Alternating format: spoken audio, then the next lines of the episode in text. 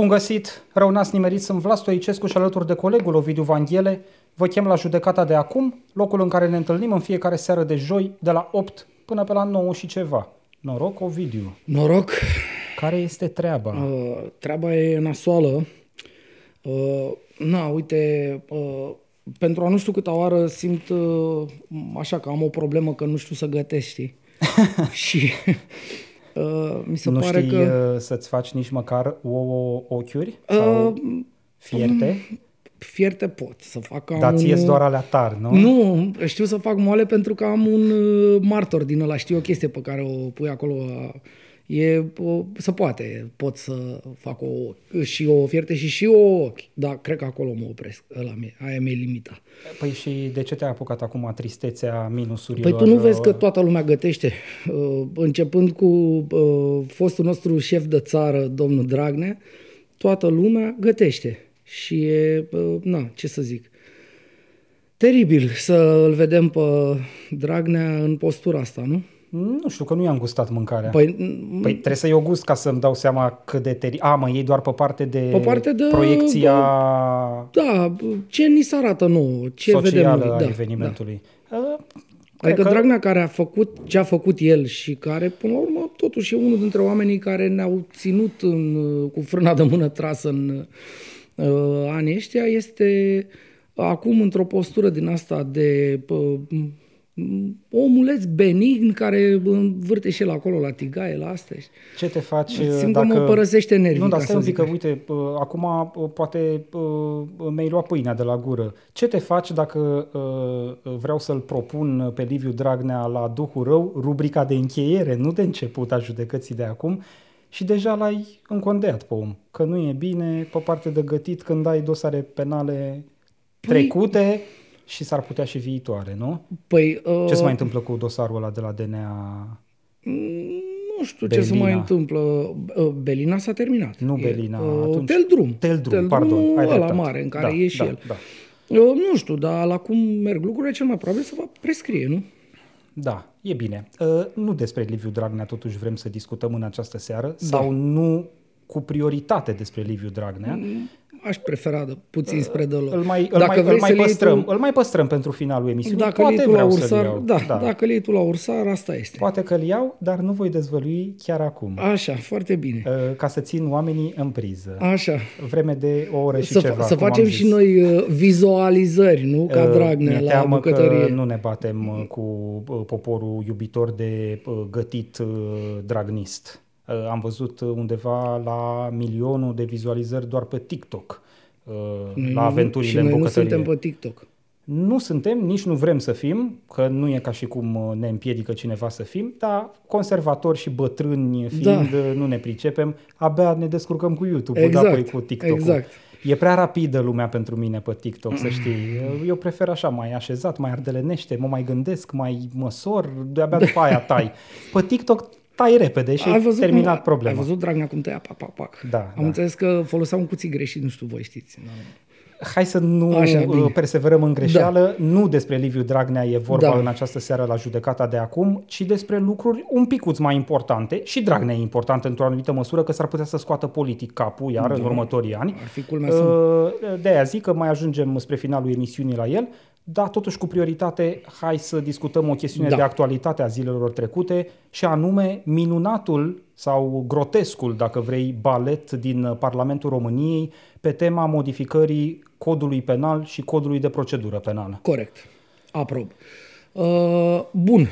Ce s-a întâmplat uh, săptămâna asta care a trecut? Nu? După ce uh, săptămâna trecută am avut uh, parte de o primă, un prim act din acest balet în uh, Senat, Acum uh, proiectele de uh, nu, punere în acord a codurilor cu deciziile CCR au ajuns la Camera Decizională, Camera Deputaților. Uh, Camera Deputaților uh, a făcut uh, m, ceva ce eu n-am mai văzut niciodată de când mă uit la știri, la televizor, la uh, viața politică. N-am mai văzut niciodată. Eu uh, mă îndoiesc că s-a mai întâmplat vreodată chiar la modul ăsta în istoria parlamentarismului pe planetă. Sincer, am dubii dubioase, am, am, am dubii consistente, pardon, E în, corect. în direcția asta, dar uh, uh, uh, uite o temă de cercetare pentru o persoană care vrea să-și ia doctoratul. Da.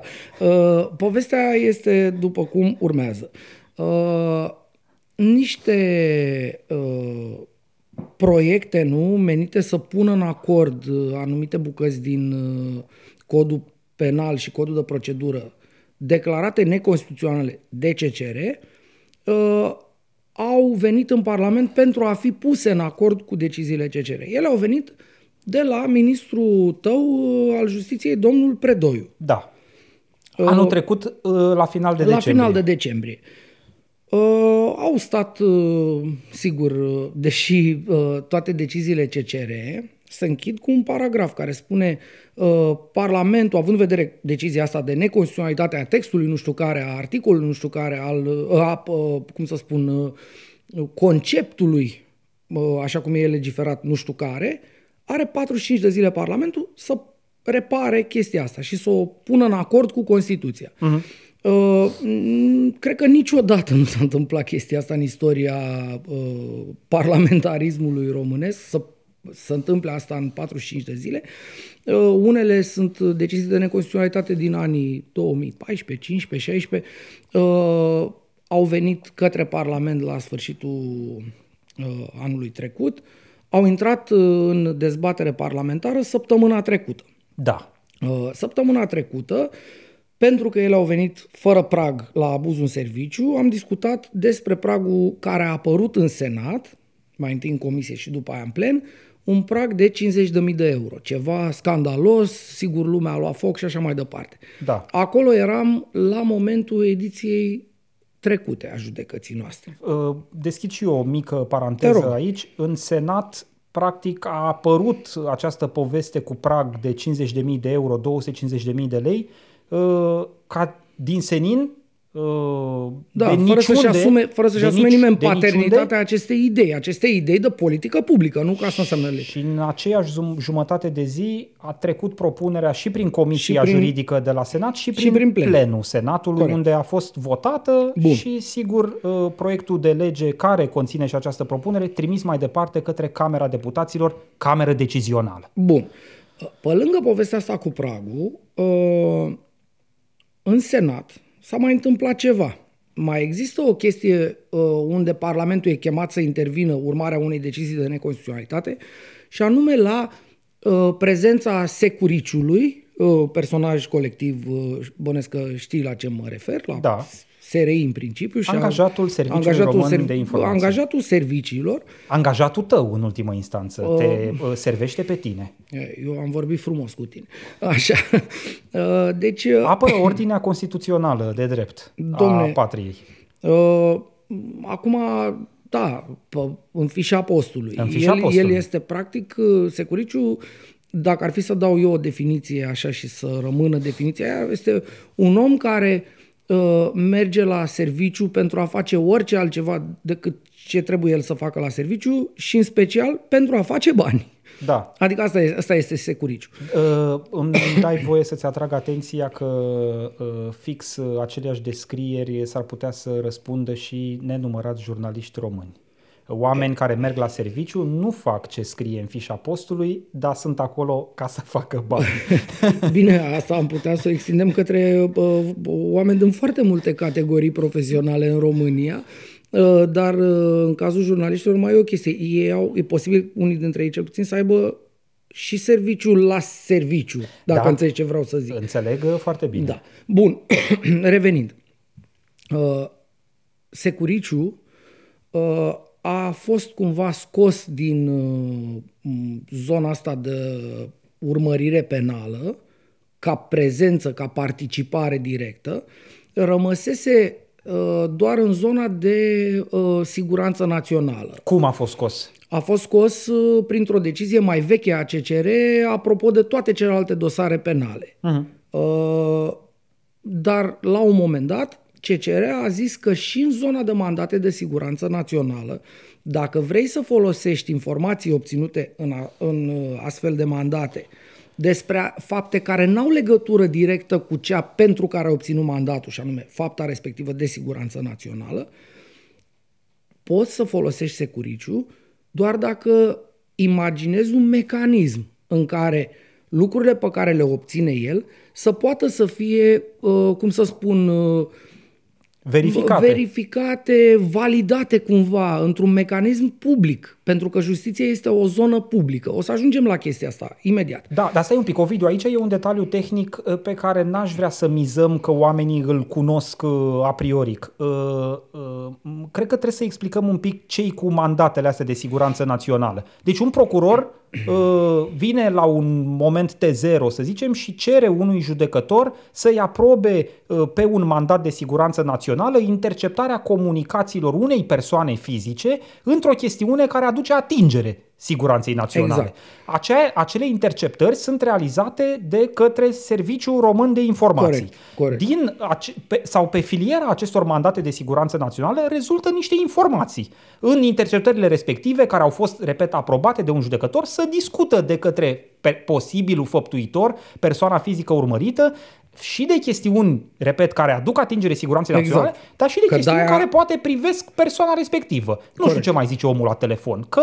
nu știu, a comis un omor, a comis un viol, a da. comis sau aranjează o faptă de corupție, să zicem, da. la telefon. E, toate faptele astea se strâng la SRI, da? da. Că SRI ascultă Corect. și zice, uite, aici avem o încălcare a regimului de siguranță națională, dar în partea asta avem alte tipuri de încărcări Uh, încălcări uh, uh, de ordin penal. Corect. Cum ajung eu să instrumentez aceste încălcări secunde ale legislației penale și ce fac cu ele? Păi, ăsta e aspectul tehnic. Ăsta e aspectul tehnic. Bun, hai să, ca și când n-ar fi fost suficient de teoretic, hai să mai pun eu un layer de teoretic pe toată povestea asta. Te rog. Tot ce face un serviciu secret, inclusiv Uh, mandate din astea de siguranță națională, că le întreprinde el, adică el ascultă la cască, el folosește device-ul X pe care înregistrează ce s-a discutat la cască, nu? Da. Ce el aude la, tot. El aude tot. El adică aude de la, de la momentul uh, debutului conversației până când să când închide se, receptorul. Când se termină mandatul. Și, până, da. și uh, în toate convers- până când se termină conversația aia și până când se termină mandatul, le vede pe toate. Da. Da? Da. Bun. Până acum, el, Securiciu, cu toată activitatea lui, cu aparatul cu care o face uh, acțiunea asta, cu toate lucrurile care, uh, cum să spun, țin de meseria lui, uh, erau într-o zonă de opacitate totală, nu mizându-se pe faptul că, sigur, e serviciu secret. Da, îi zice secret, că el are o activitate în principiu secretă.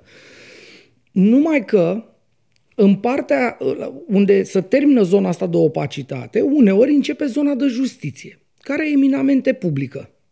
Și atunci dacă ceva vine din zona asta opacă înspre zona de uh, eminamente publici, publică, publicitatea ei, nu justiția, acolo trebuie să vezi ce venea și ce vine de acum încolo. Cum vine? Venea până acum o hârtie în care Securiciu făcea înregistrarea cu aparatul ăsta, ă, tăia el, ă, puteai să te gândești că poate să taie în defavoarea ta sau poate în favoarea ta da. pe anumite lucruri și venea o hârtie de acolo.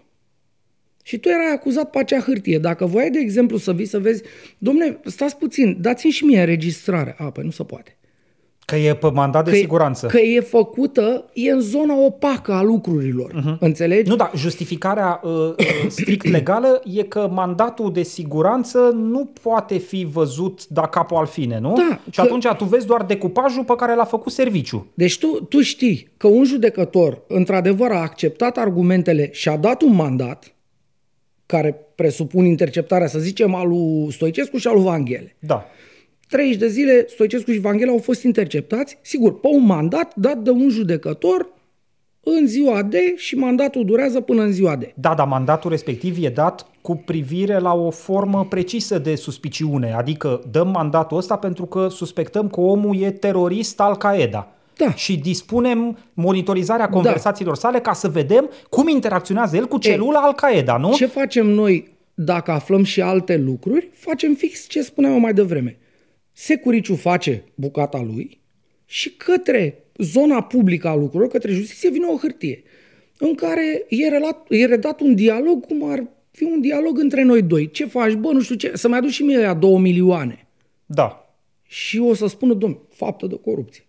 Că Stoicescu e primar și Vanghele e șef la, nu știu, uh, antigrindină. Da. Na. Și vorbesc ei de bani. Uh, E foarte plauzibil ca înainte de asta să fi vorbit despre ultima masă pe care am luat-o împreună și uh, ți-am plătit eu 200 de lei. Și aia să fie aia 2 milioane. Dar poate securiciu taia aia.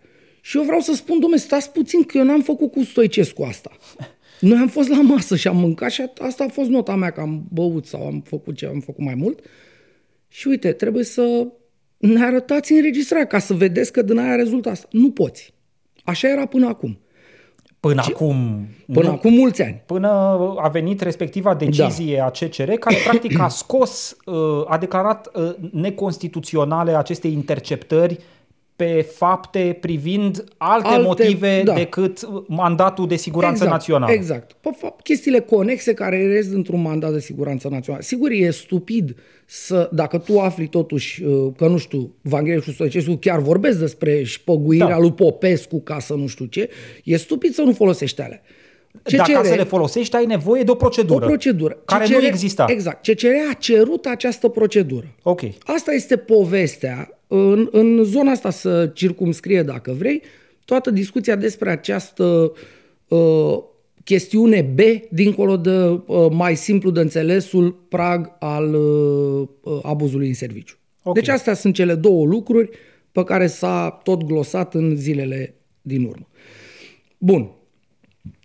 Ce a zis CCR-ul? A zis, domne, e ok, folosiți securiciu pe mandate, dar căutați un mecanism astfel încât linia aia acolo între opac și public, că justiția e publică, să aibă un ceva, o zonă din asta tampon, în care publicul să se poată duce către securici într-o zonă delimitată, dar din fosta zonă opacă, știi, să, de, să o transparentizezi pe aia, astfel încât Stoicescu și Vanghele să se poată apăra. Da, da. Deci asta este rațiunea logică. Au fost și multe decizii absolut imbecile ale CCR-ului, pentru că CCR-ul este un, un organism eminamente politic.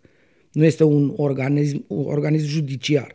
E instanță uh, politico-juridică. Mhm. Știi? Da, da. Așa e ea. Da, în funcție de epoca Bun. politică pe care o traversează și de numirile la nivelul Da. său, ia o decizie sau alta. Exact. Ba chiar de la epocă Da. la epocă ia decizii contradictorii. Câteodată zice că e albă, câteodată zice că e neagră. Dar totuși în speța asta, Pare să aibă dreptate, pentru că, repet, eu nici nu folosesc pare. Cred că orice uh, mecanism, uh, orice reglaj în zona de aplicare a legislației penale are nevoie de Transparență. pași, proced- nu, dar de o Și- procedură bun, pe ca- care să o consemnezi, să nu zic doar uh, băi, avem niște înregistrări, avem dreptul să le folosim.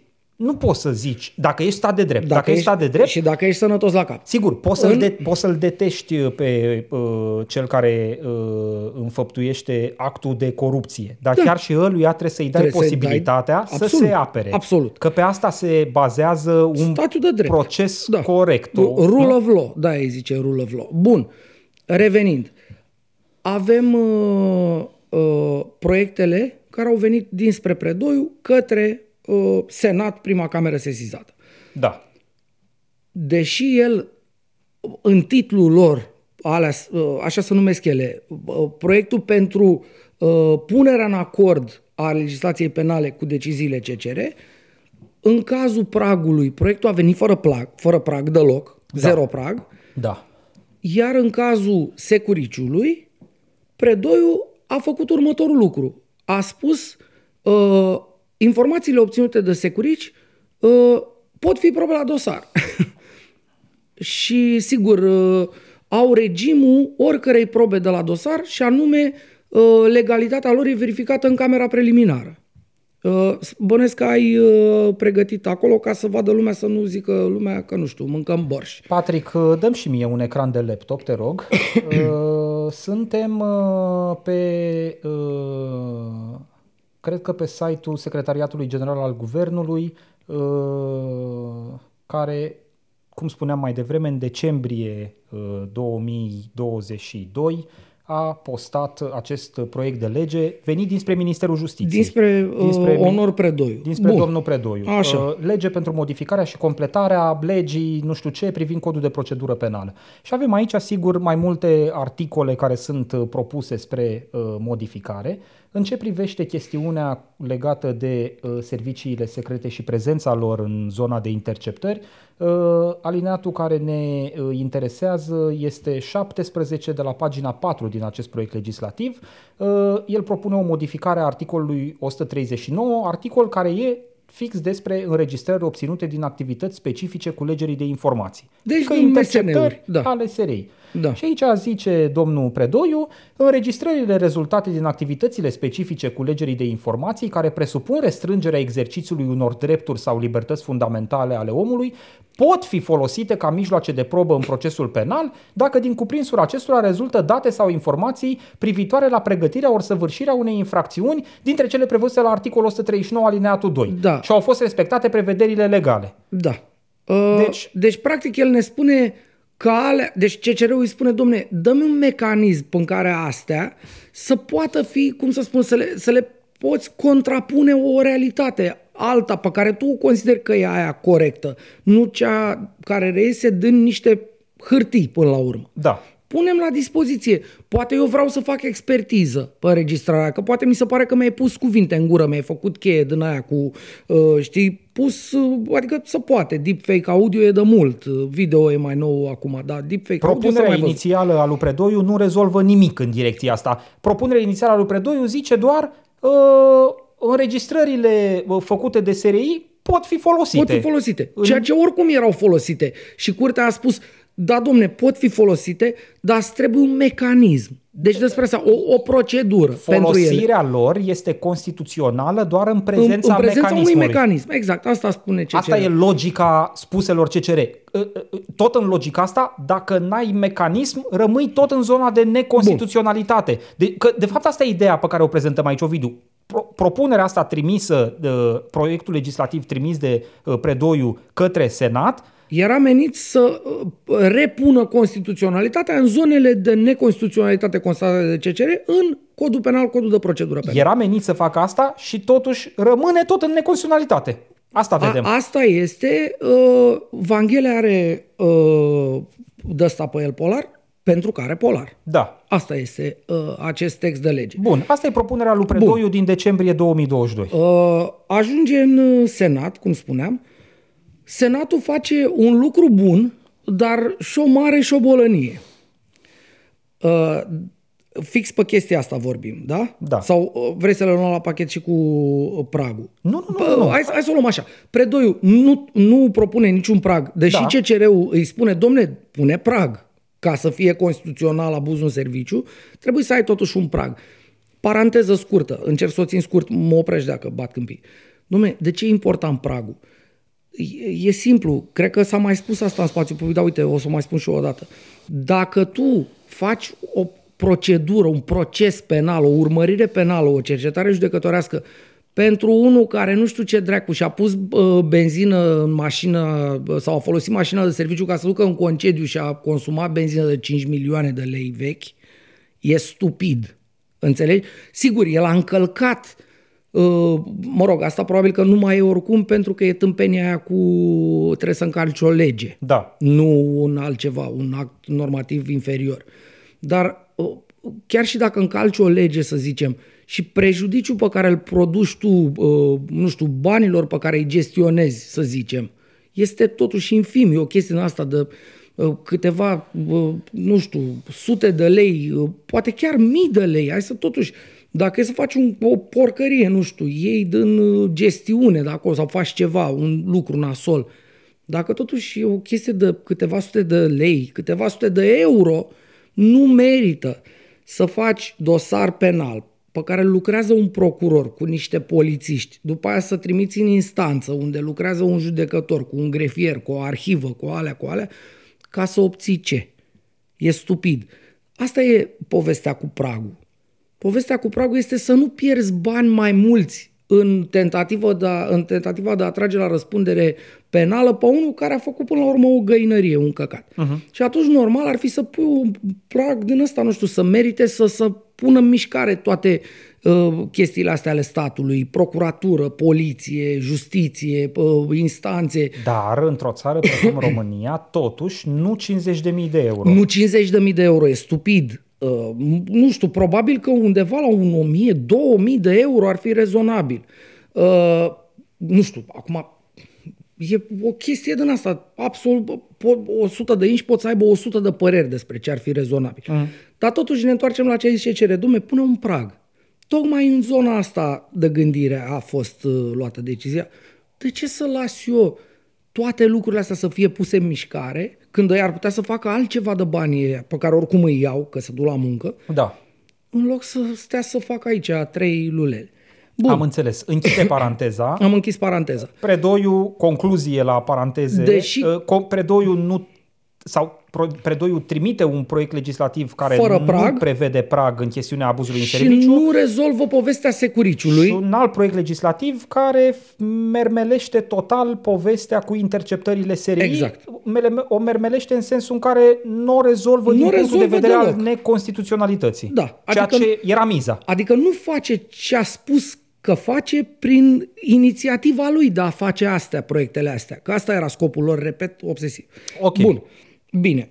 Hai să mergem mai departe pe Ajungem, fir. ajungem la Senat. Da. Senatul vine cu aberația aia cu uh, 250.000 de lei, deci 50.000 de euro, uriaș ca prag, Da. uriaș, adică deja începe să merite să uh, faci cât un abuz în serviciu de 50.000.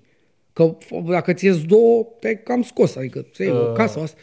Mă rog, e de fapt o exagerare să zicem că Senatul vine pentru că propriu zis nimeni din Comisia Da. Juridică a Senatului nu a uh, recunoscut paternitatea respectivel- respectivului amendament cu introducerea unui prag la abuz de 250.000 de lei. Uh, Toți s-au ascuns în spatele unei uh, uh, ipotetice decizii politice pe care de asemenea nu și-a asumat-o nimeni. Ciolacu a zis că nu el, Ciucă a zis că nu el, Rareș Bogdan a ieșit și a zis nu e posibil ca PNL să fie asociat cu uh, vechi inițiative dragniste, ne facem toți de râs. Nimeni nu știa nimic. Bun. Cum a ajuns Senatul să voteze așa ceva? Dar a votat. Dom'le, a votat. Da. Pe partea elaltă, la uh, securiciu ca armă în uh, procedura penală, uh, în procesul penal, acolo uh, Senatul a făcut un lucru foarte bun sau bun și un lucru foarte rău. Uh, și anume, a luat proiectul lui Predoiu, a gândit, a imaginat un mecanism, adică ce a spus ce cere să facă, Da. a făcut el, Senatul, lucrul ăsta, dar înainte de a imagina mecanismul, s-a asigurat că în prima parte a uh, textului, uh, inclusiv la uh, varianta Predoiu, nu se mai referă la evaziune fiscală și corupție. Da. Adică exact lucrurile pe care le fac în principiu gulerele albe. Ele cu asta se ocupă. Cu evaziune fiscală și cu corupție. Că, na, de ce să-l intereseze pe uh, deputat uh, tâlhăria? De exemplu, că e puțin probabil, bine, acum cu aur în Parlament ar putea să fie... Uh, de, de ce să intereseze pe parlamentar, deputat sau senator tâlhăria sau uh, alte chestii din astea care sunt de o zonă mai de gri? Da. Ei da. sunt gulerele albe, ei fac altfel de fapte. Asta ce înseamnă în practică, ca să fac și o traducere a Te aspectului rog. tehnic? Dacă din mandatul de uh, siguranță națională, uh, pe fondul respectivelor interceptări, reies și alte fapte penale, uh, acele fapte nu pot fi instrumenta- s- s- uh, instrumentate judiciar dacă sunt din zona de corupție uh, sau uh, fraudă, cum spui tu. Uh, uh, Practic, modificarea la Senat uh, a dus lucrurile în direcția în care uh, uh, doar fapte violente împotriva Exact. altor persoane, Exact. viol, omor, uh, trafic, uh, uh, lucruri din zona asta, Da. doar alea pot primi uh, pe filiera interceptărilor o încadrare penală. Nu, ele pot fi cercetate, dar nu cu ajutorul probelor obținute așa. Păi- Asta e mai exact. uh, Păi alea, alea da, probele de, regină. mult, de multe ori sunt probele regină. Bun. Tocmai. Dacă le dai parea la o parte, nu mai ai, nu mai ai dosar. cărnița. Corect. Bun. Perfect de acord cu tine. Deci asta s-a întâmplat la Senat. Uh, Lumea a urlat că e o problemă cu pragul, lumea a urlat că au fost scoase uh, uh, astea faptele de corupție și uh, evaziunea fiscală din zona de uh, uh, folosință a informațiilor obținute pe mandate de siguranță națională. O să mă tot auzi zicând MSN. Așa le zic uh, oamenii din zona asta, MSN, de la mandat de siguranță națională. Bun. Uh, acum, uh, lumea a luat foc, au fost și câțiva oameni pe uh, piață, sigur, uh, probabil foarte puțini, ziceam data trecută, inclusiv pentru că se gândeau că uh, o astfel de imbecilitate nu poate să fie lăsată așa la Camera Decizională, care în cazul ăsta era Camera Deputaților, Ok. unde proiectele au ajuns în această săptămână. Bun. În această săptămână Începe comedia. începe balamucul, da. Uh, Marți, ședința Comisiei Juridice din Camera Deputaților, condusă de celebra doamnă Vicol, Laura. Laura Vicol. Uh-huh. Doamna Vicol, uh, care e cunoscută uh, nu prin avocatura pe care o practica înainte de așa, de uh, mandatul de parlamentar, ci mai degrabă din niște stenograme cu niște interlopi din care reieșea că relația nu e tocmai avocat-client, dacă Da. înțelegi ce vreau să zic. Mă rog, eu cred că doamna Vicol e cunoscută foarte mult de la Antena 3, unde uh, a fost prezentă ani de zile în perioada eforturilor uh, uh, echipei Dragnea de a modifica legislația penală. Da, uh, a fost și ea un vârf de lance acolo în uh, epoca Dragnea, dar uh, eu unul mi-o, uh, mi este foarte profilat așa din zona aia de uh, interceptări, uh, uh, un telefon între ea și un interlop din ăsta de cea mai joasă speță, de ăsta cu trafic, cu femei, cu droguri, cu toate alea. Și vorbeau ca iubiții, știi? Da. Nu vorbeau ca, nu știu, cum... Mă rog, cineva trebuie să iubească și interlopii. Domne, da, Mă refer ca relație interpersonală. Nu, acolo era altfel, înțelegi ce vreau să zic, era iubire mai pe, direct așa. Da. Uh, sau cel puțin așa citeam eu, poate, nu știu, nu mai știu eu cu iubirea cu astea, dar uh, așa era. Multă lume zice acum că a citit așa. Nu sunt eu, clar. Bun. Hai să revenim la cameră, Așa. lasă-o pe doamna Vicol. Uh, Doamna Vicol uh, uh, prezidează acolo uh, ședința, să dezbată amendamente, să nu știu ce, să pune problema pragului, uh, uh, să pregătește chiar un prag undeva la 6.000 de lei față de 250.000 de lei. Cum spuneam, rezonabil, aproape rezonabil. Da. Uh, Pare să existe un proces în spate da, de da, gândire, da. de cântărire a lucrurilor. Iată, ne-am strâns și în această comisie ca să dăm uh, o formă lucrurilor Da. uh, la care uh, ne-am tot gândit în ultima perioadă și sigur cărora încercăm să le găsim o rezolvare, Da. că ne-a spus Curtea Constituțională Absolut. că trebuie, nu? Bun. Și uh, la un moment dat sună telefonul lui doamna Vicol. Se, se adoptaseră amendamente, nu? S-a Până la adoptat momentul amendamente respectiv. grămadă. Ok. Da. Și să- Inclusiv ăsta cu 6.000? Uh, sincer, nici nu mai știu, că m- m- n-am stat acolo planton la uh, ecran. Dar uh, sună telefonul, să ia o pauză, doamna Vicol anunță că trebuie să meargă până în birou, că are o urgență. Se duce în birou, se întoarce după, nu știu, câteva minute și zice tot ce am făcut noi astăzi uh, anulăm. Anulăm și tot ce a făcut Senatul pentru aceste două proiecte.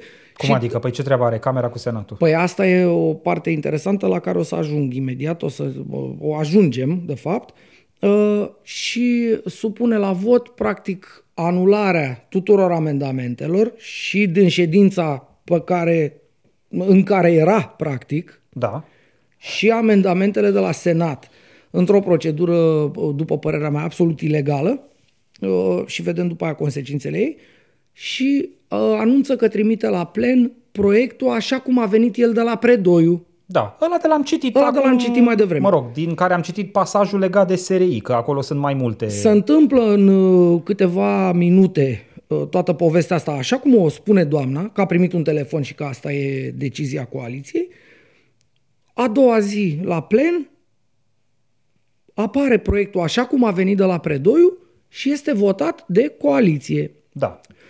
Uh, Acum, uh, ce mi se pare mie important uh, și cu ce rămân eu dincolo de consecințele astea uh, teribile ale uh, baletului ăstuia, este uh, declarația unui domn care este o parte importantă a coaliției, uh, zisa coaliție, uh, este domnul Choma Botond, pe numele lui, liderul de grup uh, UDMR de la Cameră. Da.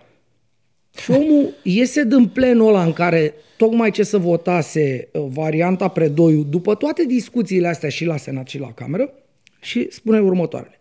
Eu vă spun că nu înțeleg această procedură. S-a ajuns la o anumită decizie în coaliție. După aceea, brusc, eu nu știu ce s-a întâmplat. Sunt liderul unui grup parlamentar, dar trebuie să recunosc umil că nu înțeleg ce s-a întâmplat ieri în Comisia Juridică de la 14.30 până la 16.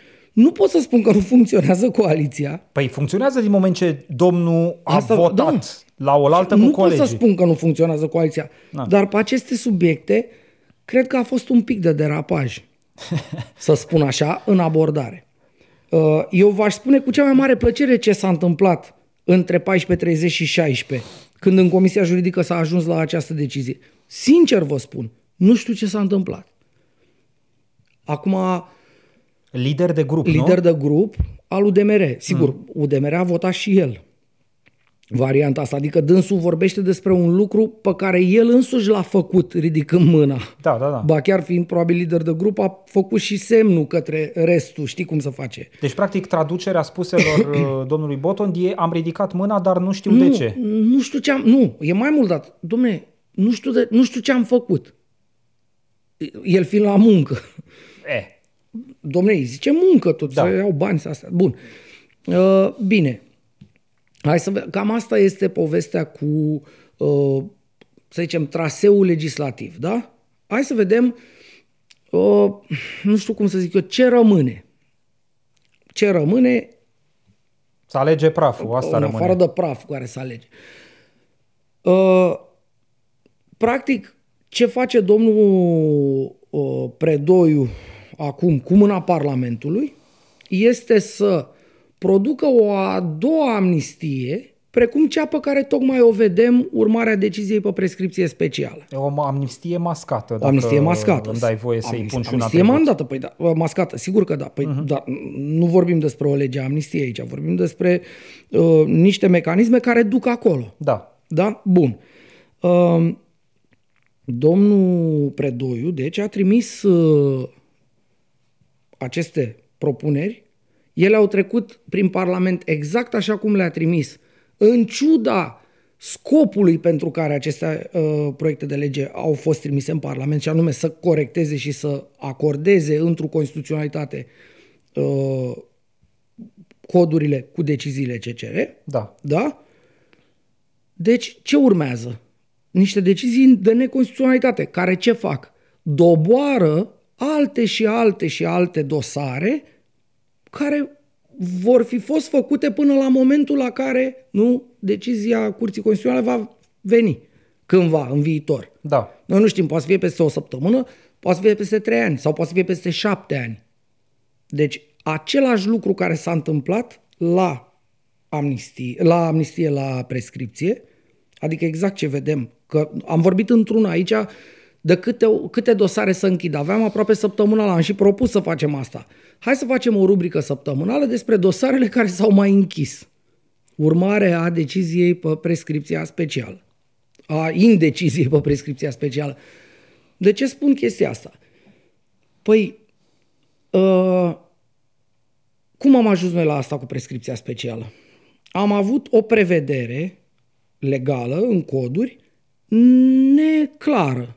N- Deci neconstituțională, că asta înseamnă neclar. Constatată ca fiind neconstituțională de curte. Constatată ulterior ca fiind neconstituțională de curte și nereparată de Parlament Din 2018 din 2018 până în 2022 uh, toamnă sau ceva. Da, După, vară, adică să ceva de... zicem. Da. Da, în Pat- fine. Patru ani de zile, un gol în Un legislația, gol în legislație. penală.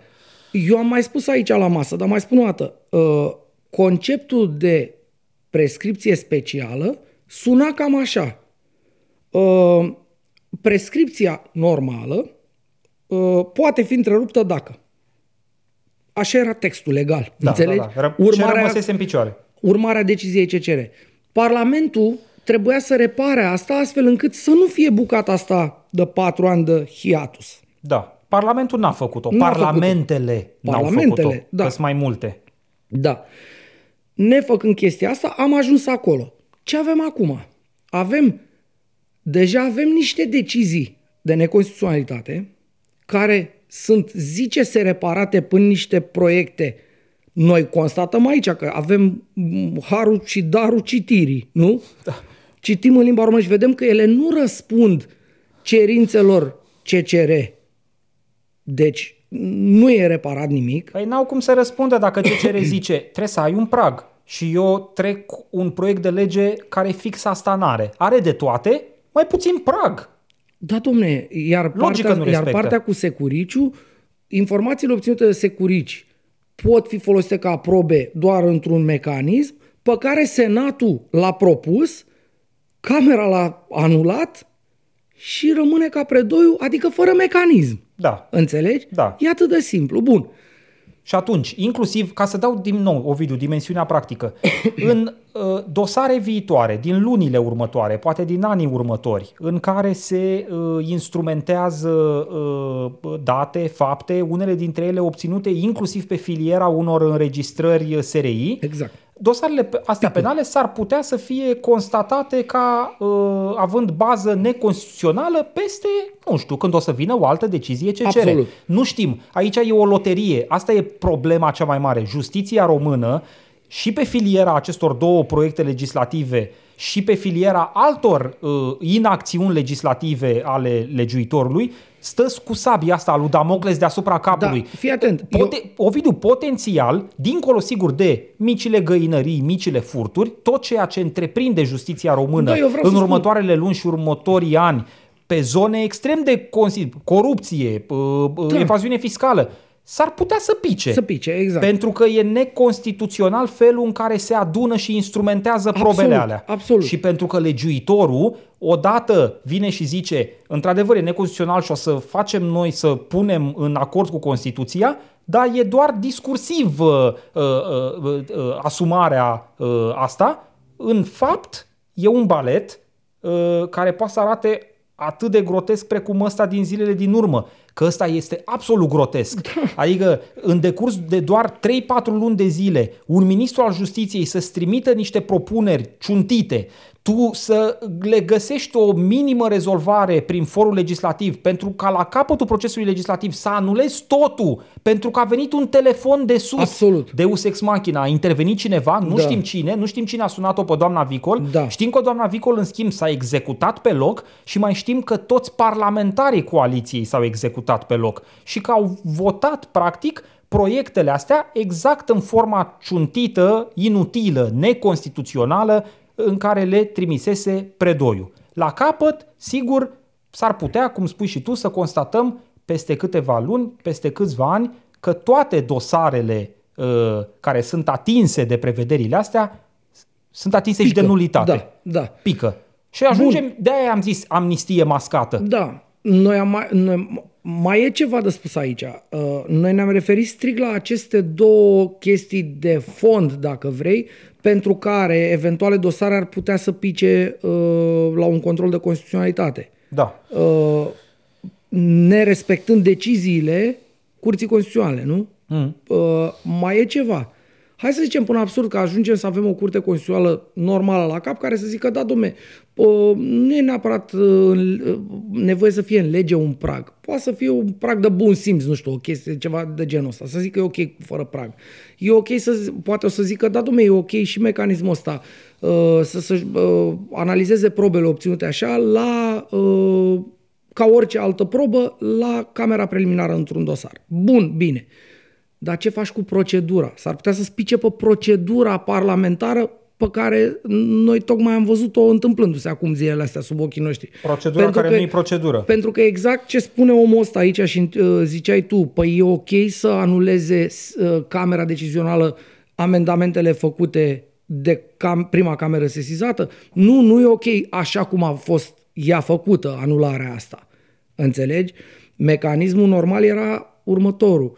Dacă vrei să întorci ceva ce a făcut camera, prima cameră sesizată, Senatul în cazul ăsta, ă, la varianta inițială înainte de Senat, tu trebuia să faci în cameră un amendament care să preia textul inițial și să-l votezi pe ăla. Da. Așa puteai să scapi de uh, ce a pus Senatul, să zicem că voiai să scapi de ce a pus Senatul acolo.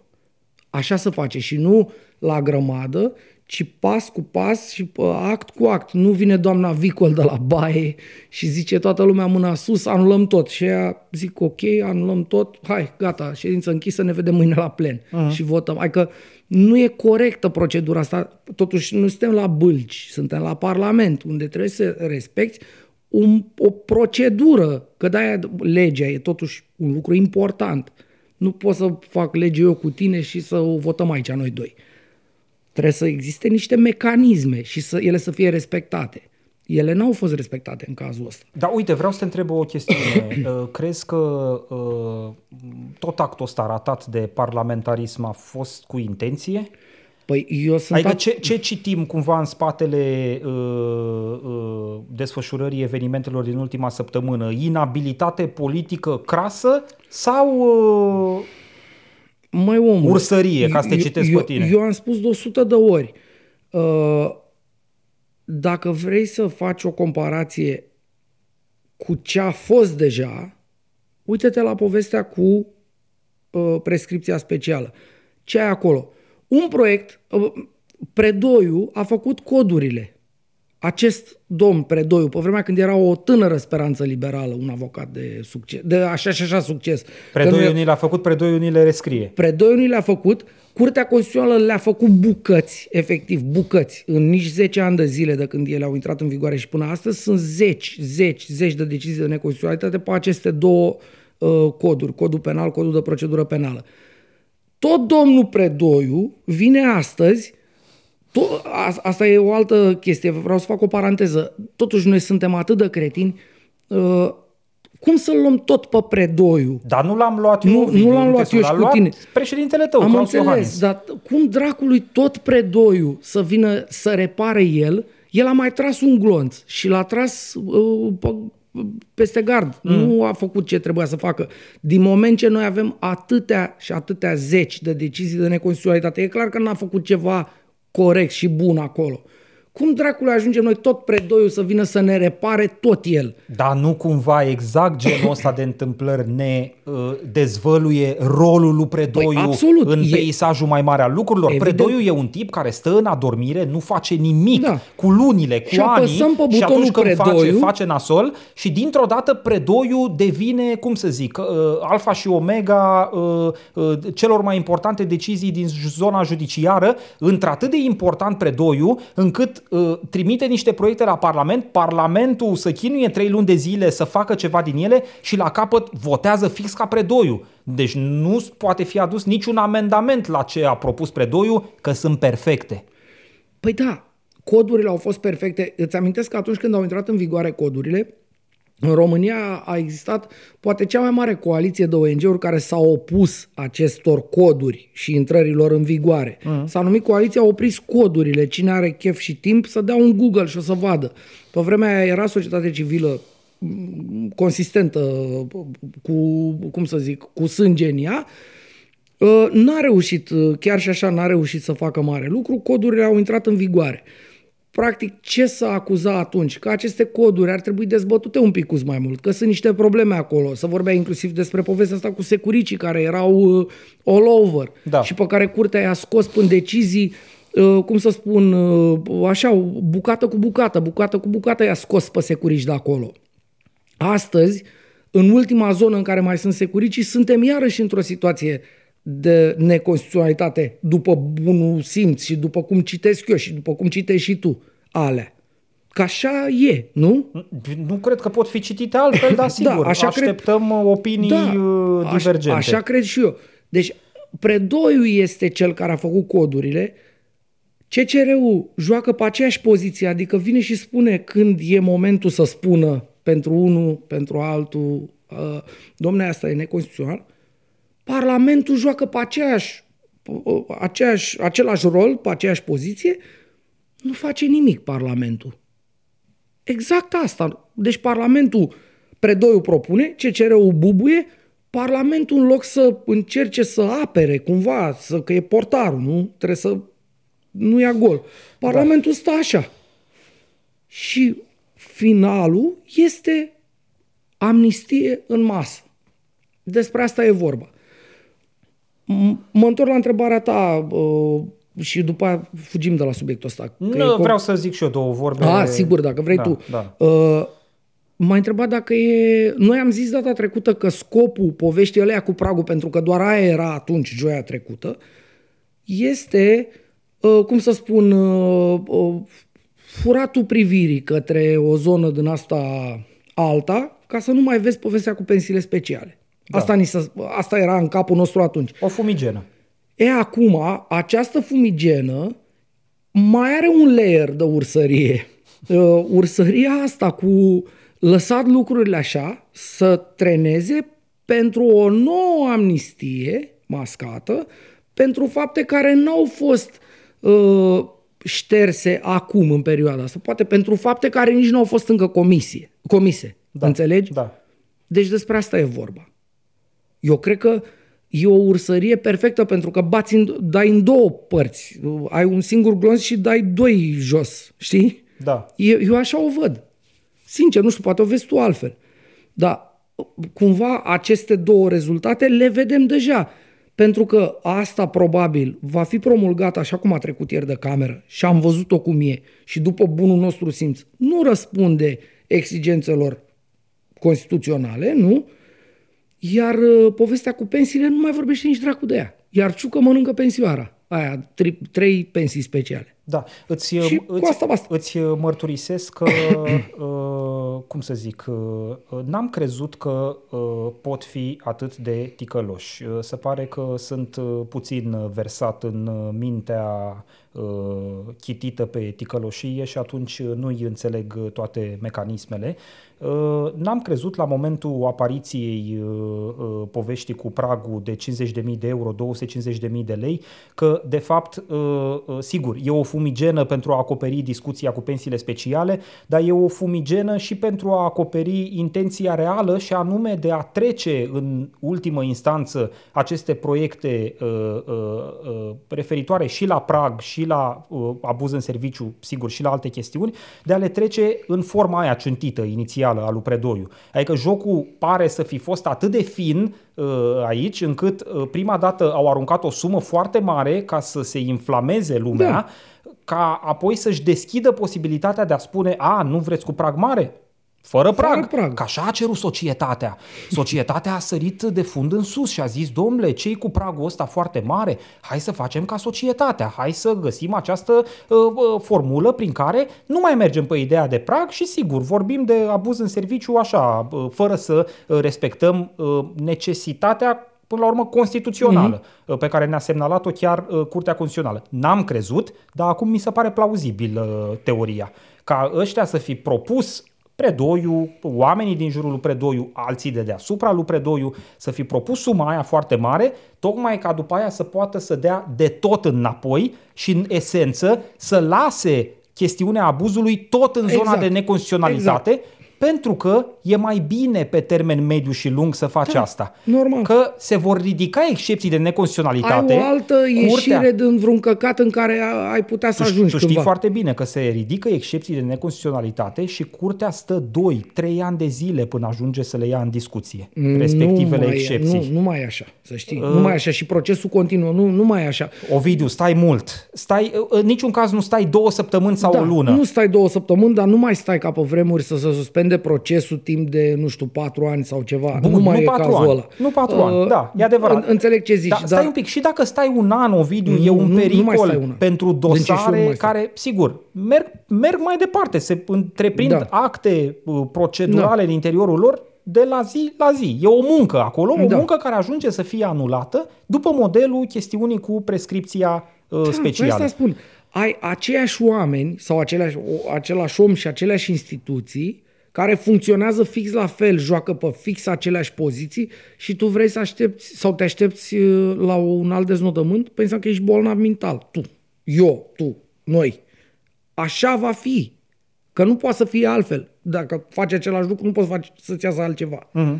Poate doar Dragnea la bucătărie. Mă rog, uh, mai vreau să mai zic o chestiune. Uh, zi. Legată de parlamentarismul românesc. uh, sigur, povestea asta e foarte tehnică, Uh, povestea asta, uh, cum să zic, necesită uh, eforturi consistente de înțelegere din partea unor oameni, poate chiar o parte din privitorii noștri care nu sunt acomodați cu toate dedesubturile, toate chichițele, nici noi nu suntem cu toate. Da, nu Dar, suntem. sigur, având minimul dar al scrierii și al citirii, vedem că pragul de la abuz nu mai e niciun prag și că Da. totuși curtea a zis, bă, trebuie să aveți un prag. Uh, uh, parlamentarismul românesc uh, nici nu știu ce atribut să-i pun. E mai jos decât grotesc. Uh, În general, parlamentarismul e făcut tocmai ca să regleze astfel Da. de situații. Uh, La noi, parlamentarismul acționează în consolidarea unor uh, lucruri care în ultimă instanță sunt neconstituționale, uh, dar în primă instanță sunt o bătaie de joc la adresa plătitorului de taxe și impozite. Eu, Ovidiu, nu contează, am fost, n-am fost la vot, am ales pe cineva, n-am ales pe nimeni.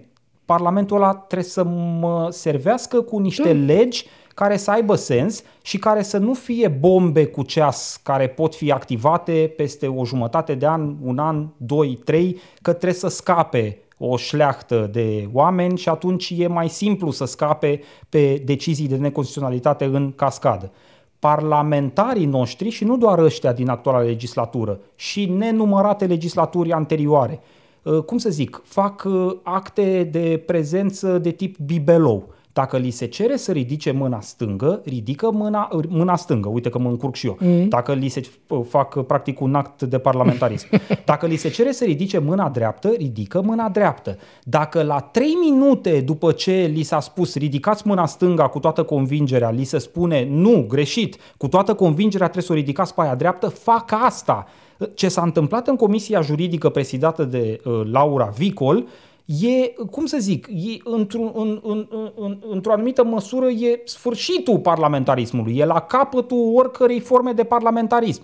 Băi, te întâlnești într-o comisie, votezi niște amendamente, convii asupra lor și la 3 minute, pentru că s-a dat un telefon, la 30 de minute vine cineva și îți spune uh, trebuie să anulăm tot ce am făcut până acum, nu-ți dă nici măcar o explicație pentru care trebuie să faci asta, să anulezi tot ce ai făcut până acolo, dar tu ești un mielușel și ridici mâna și zici, a, cu mâna cu care, cu aceeași mână cu care am votat acum 30 de minute uh, să fie admise, cu- acum zic să fie respinse. Exact același, aceleași amendamente și să rămână, uh, în cazul de față, proiectul așa cum ni l-a trimis uh, domnul Predoiu. Uh, Repet, e o bătaie de joc uh, la adresa noastră, a tuturor. Vlad, mai e o bătaie de joc din alte... Uh, Nu, din e- nu e o chestiune legată strict de, uh, cum să zic, detaliile tehnice, de ce se poate întâmpla în viitor sau de faptul că e greșit la nivel de procedură. E o bătaie de joc dintr-o perspectivă pur umană, cum să zic, oamenii au făcut și Parlamentul, oamenii fac și legi pentru că au nevoie de ele ca să conviețuiască în mod normal într-o societate, fără să-și dea în cap, fără să facă propria justiție, fără ca fiecare să fie cu tribunalul lui. Dar asta cum să zic, suntem tot mai departe în România de modelul ăsta. Noi suntem în România în, tot mai mult într-o societate în care mai bine, îmi pare rău că spun asta, fiecare o să-și ia justiția în propriile mâini. Păi, probabil că acolo să-și să facă ajungem, fiecare. da. Ne, da. ne, nu știu, ne împărțim în triburi, uh, uh, eventual anulăm și ideea de parlamentarism și tragem cu săgeți unii în alții, că asta e forma de justiție de care suntem în stare. Deci, uh, dincolo de asta, mai e ceva. Uite-te la cum s-au comportat oamenii ăștia în zilele astea în care ei au susținut la interval uneori de câteva ore distanță lucruri care sunt perfect uh, antonime. Adică nu Dar poți asta să... am zis și eu. Da, deci ce au făcut ei, deci vine predoiul și spune, domne, trebuie prag, dar n-am făcut eu prag uh, să se discute în Parlament. Dar trebuie prag, nu se poate. A venit Ciolacu, a zis, domne, trebuie prag. Uh, după care ai stat domnule puțin, că nu e jurisprudența. Predoiu a spus, jurisprudența uh, curții nu e clară. Eu cred că nu trebuie niciun prag. Păi n-a spus, bă, tu ieri că trebuie prag, bă, tu ești sănătos la cap. După aia spune, domne, uite care e treaba. Dacă voia CCR prag, trebuia să, pună, să spună CCR, domne, pune un prag de 7 lei. Predoiu este jurist. Predoiu e jurist la bază. Unul dintre primele lucruri pe care le înveți tu în facultatea de drept la drept constituțional este că CCR nu e, nu le, e legiferator pozitiv, nu e legiuitor pozitiv. Da. Înțelegi? Nu-ți adică dă soluția. Nu-ți dă soluția. Spune, du-te măi, bosule, în dreapta, pe acolo, în zona aia. Că el n-are voie să spună. Deci e ca și când, cum să spun, predoiul spune, de ce nu face CCR ce n-are voie să facă CCR? Înțelegi? Uh-huh. Totuși, jurist, a zis asta și Ciolacu, dar Ciolacu e covrigar sau nu știu ce, cofetar, ce are, ca zis tu, gogoșar. Patiser. Patiser. Cum gogoșar. Păi care gogoșerie și da. că bă, bă, julea la ale, la uh, zi, în, la Brânzoaice, la nu știu. umplutura de la Eu știu Google. uh, povestea. Mă rog, e un articol în Libertatea. Au fost oamenii de la Libertatea, au vizitat uh, patiseria de la Buzău al lui Marcel Ciolacu și au constatat uh, puțină brânză în brânzoaice Da. și puține stafide în cornulețe sau ceva de genul ăsta. Domne, da. Da, Uh, asta e o realitate românească din toate timpurile. Da. Cornulețele cu nucă n-au nucă. Bun, Uh, da. După cum legea de uh, punere în acord cu Curtea Constituțională nu, nu pune în acord cu da. Curtea Constituțională. Exact. Uh, bun, deci asta încerc să spun eu. Nu se poate așa ceva. Dacă covrigarul sau patiserul Ciolacu a zis să facă domne ce cere să spună el cât, e ok că e patiser, dar predoie ministrul justiției, e omul care face proiectele de cod, le-a făcut și pe astea și sunt praf, le face și pe astea de cu de punere în acord cu, ele nefiind, cum spuneai tu, puse în acord cu. Înțeleg că E, e o discuție din asta uh, despre ce anume se poate și ce nu se poate în uh, partea asta cu securiciu în, uh, în procesul penal. Uh, eu știam, ți-am spus inclusiv asta, că tu nu poți să faci expertize pe uh, înregistrări. Înțeleg că uh, prima problemă, căci că s-ar putea totuși să faci și expertize pe așa. Prima problemă ar fi, îmi scrie cineva acum, procuror la bază, că este problemă cu secretizarea încheierii prin care s-a dispus mandatul. Da. Și că tu nu poți să contești aia, ea fiind secretă, uh-huh. Hotărârea prin care s-a uh, încuvințat mandatul. Știi? Mandatul ăla de siguranță națională. Da, da, da, da, da. Hotărârea judecătorească. Hotărârea judecătorească. Da. da. uh, Nu știu, probabil că asta trebuie făcut. Trebuie ceva. Par, uh, Senatul, spuneam mai devreme, a, cu, asta, cu asta chiar închidem uh, partea asta. Uh, Senatul a încercat acolo un mecanism. Eu am dedus că încearcă să umble inclusiv la asta, dar și la altele posibile. Da. Na, uh, oricum, eu nu știu dacă procedura Senatului era bună, nu știu dacă am zis asta mai devreme. Uh, uite că uh, îmi dau seama că suntem deficitari la capitolul ăsta și aș vrea ca oamenii să înțeleagă. Uh, practic, propunerea la nivelul Senatului uh, uh, fusese ca uh, aceste uh, dosare, care sigur ieșeau uh, din uh, mandate de siguranță națională cu alte fapte pe baza înregistrărilor uh, uh, SRI, uh, să uh, fie uh, trimise în cazul în care se cere verificarea lor la judecători de la înalta curte. Asta a fost propunerea la nivelul Senatului. Uh, Deci, practic, uh, acest, știu acest dacă- dosar, ca să înțeleagă Am oamenii, înțeles. ajunge într-o instanță din România, persoana care este acuzată zice nu, eu vreau să înțeleg ce cu interceptările astea uh, venite de la uh, SRI. Uh, Ei bine, uh, uh, această solicitare de verificare a acelor înregistrări este trimisă altor judecători de la înalta curte de casație și justiție și acolo ei urmau să facă respectiva verificare și dacă persoana fizică acuzată încă era nemulțumită, putea să meargă la un al doilea complet la nivelul înaltei curți de casație și justiție. Asta era procedura la nivelul Senatului, practic prevăzută. Sigur, procedura anulată la oaltă Da. cu toate celelalte. Având în vedere că a fost anulată și, uh, încă o dată, eu nu, nu pot să-mi dau eu cu părerea eu am o înțelegere limitată, cum corect ai spus și tu, în legătură cu eventuala legalitate, constituționalitatea propunerii ăleia și oricum ea a fost scoasă, deci nu mai e pe masă, să se pronunțe alții, dar încă o dată, aia era o tentativă de a face lucrurile corect. Da. Înțelegi? Da. Sau, mă rog, corect. Cum a uh, sugerat CCR-ul. Ovidiu arăta procedură. Da, Zicea, în situația în care persoana acuzată contestă aceste înregistrări, are această posibil, are acest mecanism la dispoziție. Poate să meargă la înalta curte și, sigur, acolo să obțină, uh, uh, Da. cum să zic, uh, uh, uh, rămânerea sau eliminarea înregistrărilor SRI în propria Da, speță, da. în propriul dosar. Da, acum nu mai avem și, repet, uh, consecința probabilă este aceea că un dosar într-o astfel de situație va pica odată ce omul vizat de acel uh, dosar să duce și ridică excepție la CCR și spune stați numai puțin că dumneavoastră a zis că trebuie să fie o procedură și nu e. Și în continuare nu e, nici măcar după intrarea în vigoare a acestor două legi menite al minter să le facă să existe. Da. Nu? P- Procedura, prag și alte astea. Nu e în continuare. Nici aia, nu e nici aia, nu e nici aia. Deci ce facem? Pică toate la CCR și la revedere. Bun, hai mai departe. Uh, Nu prea mai avem timp. uh, Nu, pentru... e ok. Eu cred că putem să expediem uh, tema în uh, 10 minute. Uh, Ne mai propusesem în uh, cadrul acestei ediții, pe lângă povestea legată de uh, modificarea codului penal și codului de procedură penală, uh, să abordăm un pic și uh, chestiunea uh, de la uh, liceul Creangă din Așa. uh, București. Uh, Probabil că toți cei care ne privesc știu deja că o profesoară de limba japoneză, înțeleg, a fost înjunghiată de un elev uh, chiar la clasă, chiar în spațiu școlar.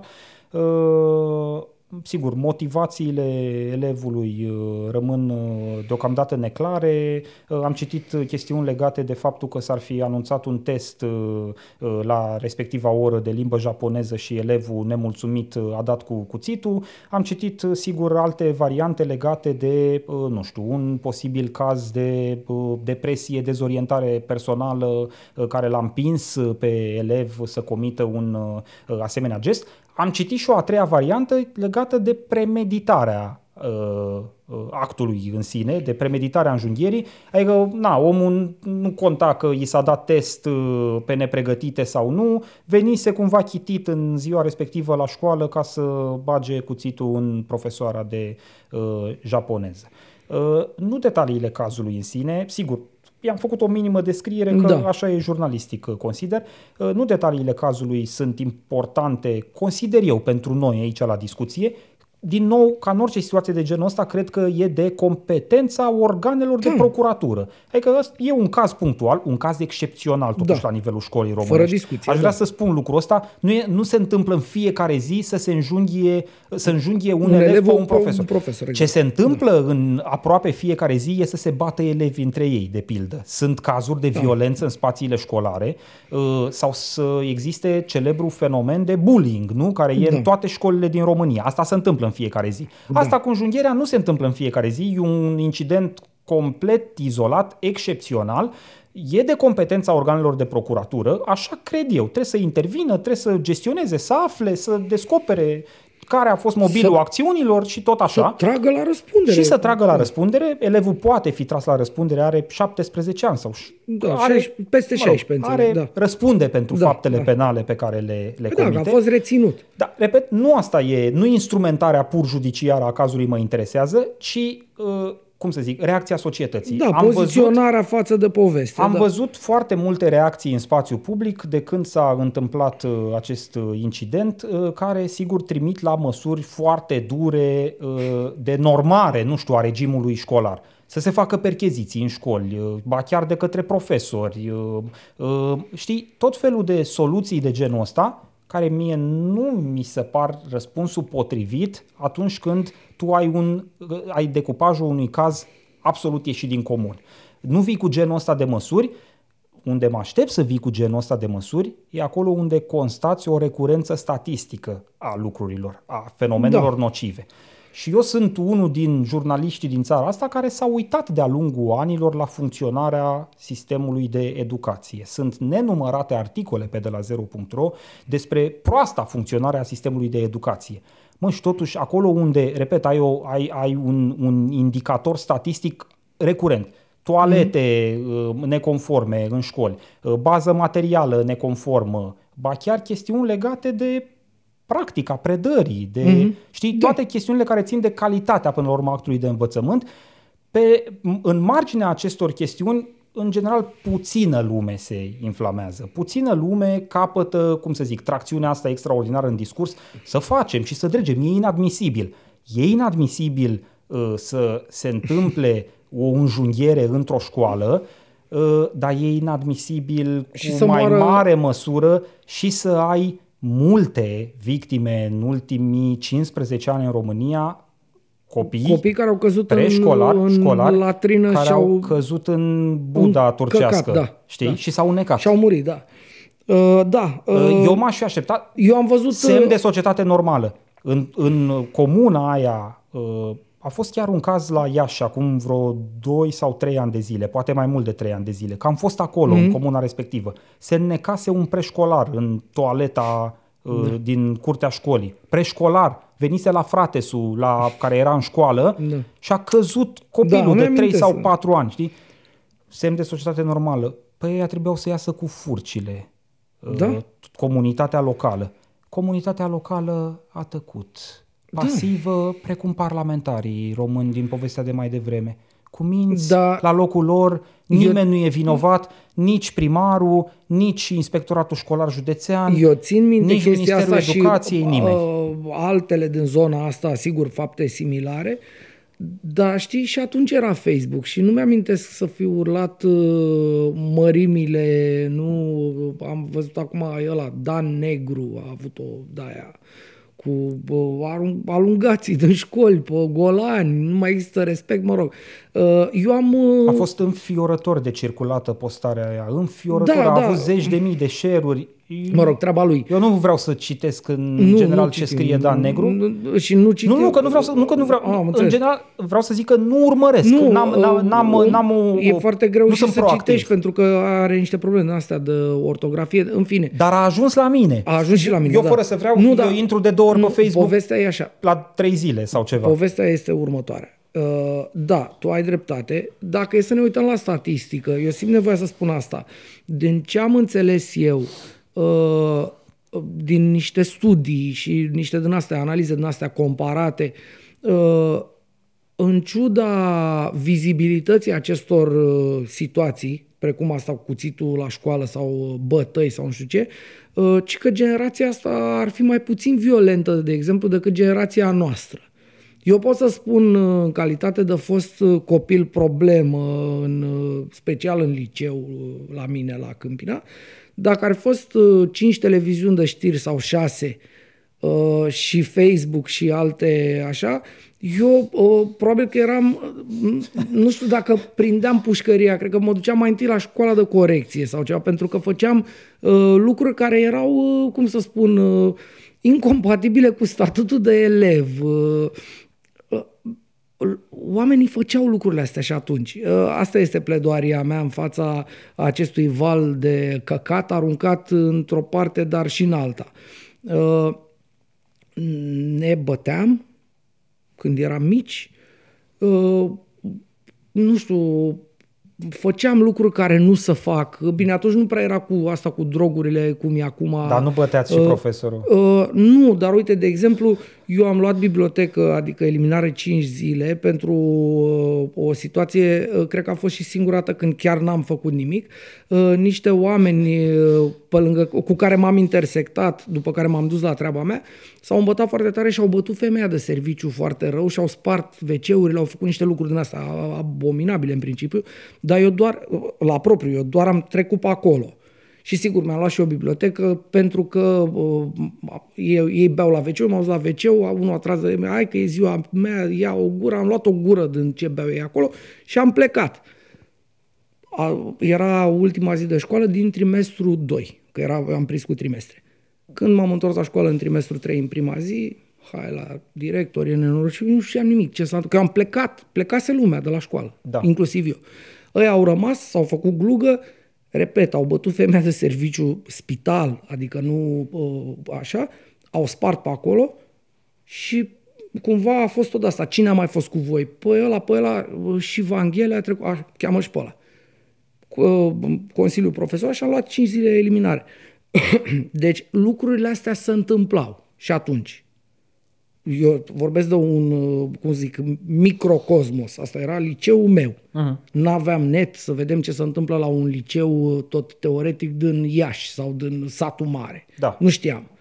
Uh, Acum lucrurile sunt mult mai vizibile pentru că există toate chestiile astea. Când văd oameni de vârsta mea sau de vârsta mamei sau uh, oameni ăștia care să uită și zic, Doamne, în ce hal e generat? Măi, nebunilor, așa era. Vreți să spun ceva? Uite, că Așa ăsta- eram. Uh, a- Eu știu că așa eram, dar pot să spun altceva. Uite, tata, de exemplu, să acum povestea de un unghi de-al meu, uh, un unghi de-al meu din Bolintin, mm. care în școala generală, înțeleg că undeva, na, nu mai țin minte acum, uh, în școala generală tot așa a fost scos la tablă, n-a știut, l-a luat la la bătaie profesor. Deci vorbim de generație om de acum probabil 65-70 de ani, mm. etate.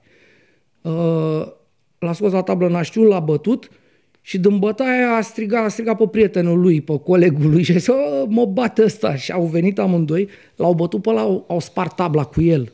Adică a fost tot așa, spital, uh, gips. Mhm. Erau, lu- la, la exmatriculat în toate școlile din România, fără drept de reînscriere, fără nici, mă rog, până la urmă, mai bătrân, a, și-a terminat cumva niște studii și a fost șofer de autobuz. Îl cunosc pe om, e unchiul meu. Da. Unul, de- un unchi al, de-al doilea, de-al treilea, de-al... Ați fost mai uh, nărăvași în familie. Nu, nu, nu, dar e, e un om, l-am văzut de câteva ori în viață. E, bă, nu știu cum e, fratele bunică mi sau ceva de genul ăsta. Mhm, mhm. Uh, deci destul de departe, așa, l-am, dar îl cunosc și știu că a făcut chestia. Se întâmplă, lucrurile astea s-au întâmplat tot timpul. Să te apuci acum să înnebune, Doamne, ce generație ce e asta. Ok, ăștia, uh, sigur, fumează marihuana, e nasol, că e ilegal, dar noi beam, ceea ce era totuși la fel de ilegal, că n-aveam 18 ani când beam, mm. la 15 ani. Da. Când ne duceam și beam bere la 15 ani sau la 16, la cârciumă. Bine, uite, Ovidiu, din punctul ăsta de vedere a fost, uh, cum să zic, uh, că uh, uh, contextul e important. Uh, Întâmplător, uh, uh, recent a fost și povestea aia de la liceul Caragiale cu drogurile din liceu. A apărut la puține săptămâni distanță asta cu înjunghierea de la Creangă și atunci cineva care privește din uh, exterior ajunge să le pună la oaltă pe toate în Da, aceeași încoată. găleată și să semnaleze această stricăciune, uh, cum să zic, uh, Eu- din uh, sistemul uh, educațional românesc, pentru că, iată, caracterele nu sunt ce trebuie și Uh, fumează și dau cu cuțitul în gât. Uh, aud uh, din ce în ce mai des uh, imbecilități din astea de genul ideologia, domne. Uh, Cine a zis-o pe asta? uh, Bănescu? Bănescu, da. Că e, Adică Bor. Că, uh, da, că Da. e woke. Da. Uh, am zis eu că era woke, că s-a trezit, s-a dus la școală omul. Mhm. Că a învățat dimineața probabil și s-a trezit. În sensul ăsta era woke. Păi știi că... Uh, uh, e super stupid, Vlad. Cum dracu Ascultă-mă să un te pic. gândești? Uh, Știi foarte bine că Bănescu și Bor, în general, profită de orice moment ca să tragă lucrurile pe zona lor ideologică. Da, am, știu asta și am văzut-o de 100 de ori, dar de la un punct încolo, cum să spun, uh, mai ales când te revendici a fi un intelectual, un uh, om care înțelege lucruri, inclusiv lucrurile care ies lui pe gaura gurii, ar trebui să te oprești, că e, râde lumea de tine. Adică ăla a dat cu cuțitul băiatul ăla pentru că era uh, ideologizat de stânga. Uh, Nu știu, să-l întrebăm pe domnul Bănescu. Păi- Eu m-aș fi așteptat la domnul Bănescu și, de fapt, de la orice uh, uh, purtător de cuvânt al Bisericii Ortodoxe Române să atragă atenția asupra fenomenelor care, așa cum spuneam mai devreme, au continuitate statistică și impactează negativ sistemul de educație din România. Dar eu n-am auzit niciodată ca Bor, domnul Bănescu, să vorbească despre nenorocitele alea de toalete.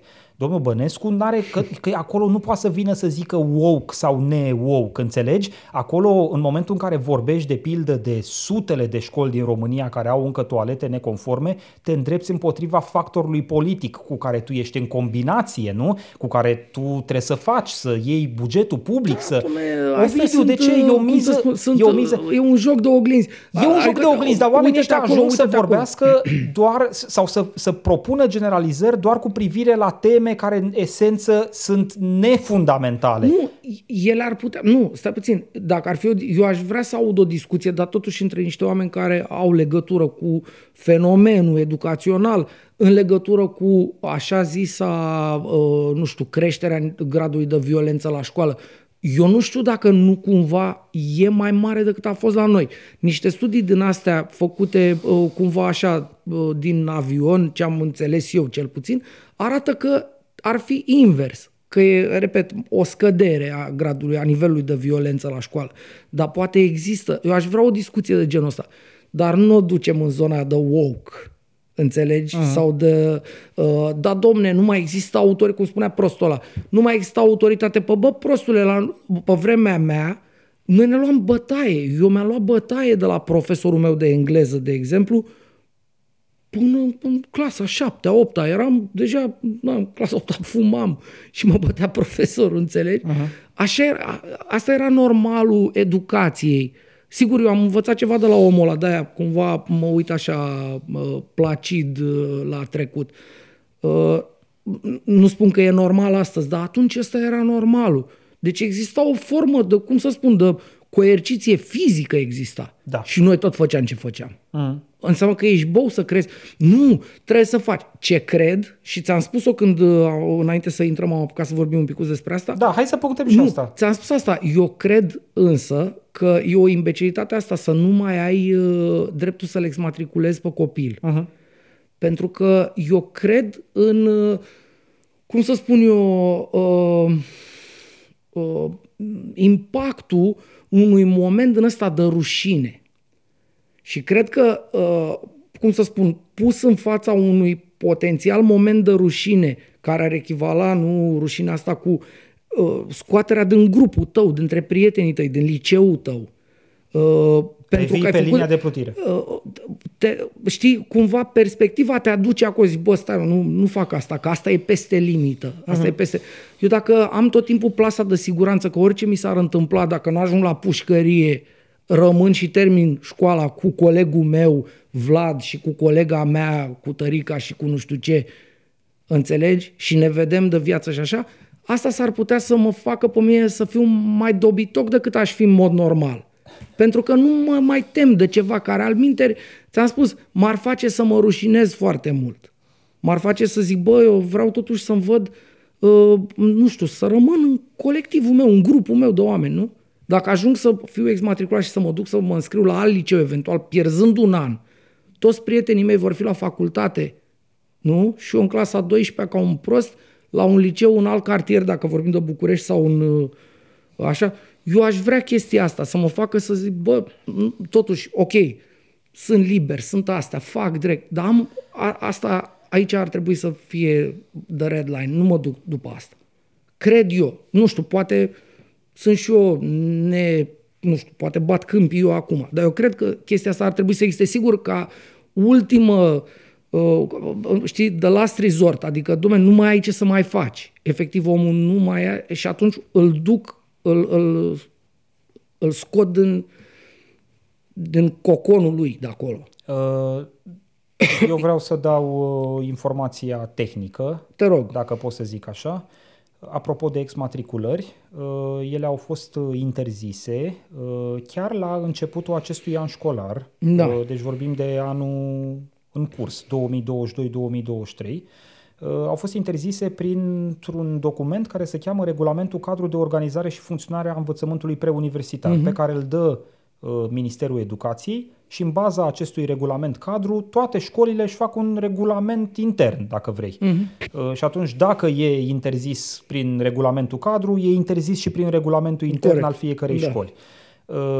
suplimentar față de această precizare, că acest regulament cadru practic se dă în fiecare an prin ordin de ministru. Deci faptul că ai prevăzut uh, eliminarea regimului exmatriculărilor pentru 2022-2023 nu garantează neapărat că le vei avea eliminate și pentru 2023-2024. Trebuie să se dea din nou acest regulament cadru. Uh, și atunci, suplimentar, uh, uh, noul proiect de lege a educației preuniversitare, uh, ăsta, România Educată, uh, proiectul România Educată, guvernat de doamna Ligia Deca, uh, interzice uh, exma- posibilitatea exmatriculărilor, repet, prin textul de lege. Da. Deci dacă vor fi adoptate în forma actuală, să zicem, uh, uh, legile educației, uh, exmatriculările vor fi prin lege o imposibilitate.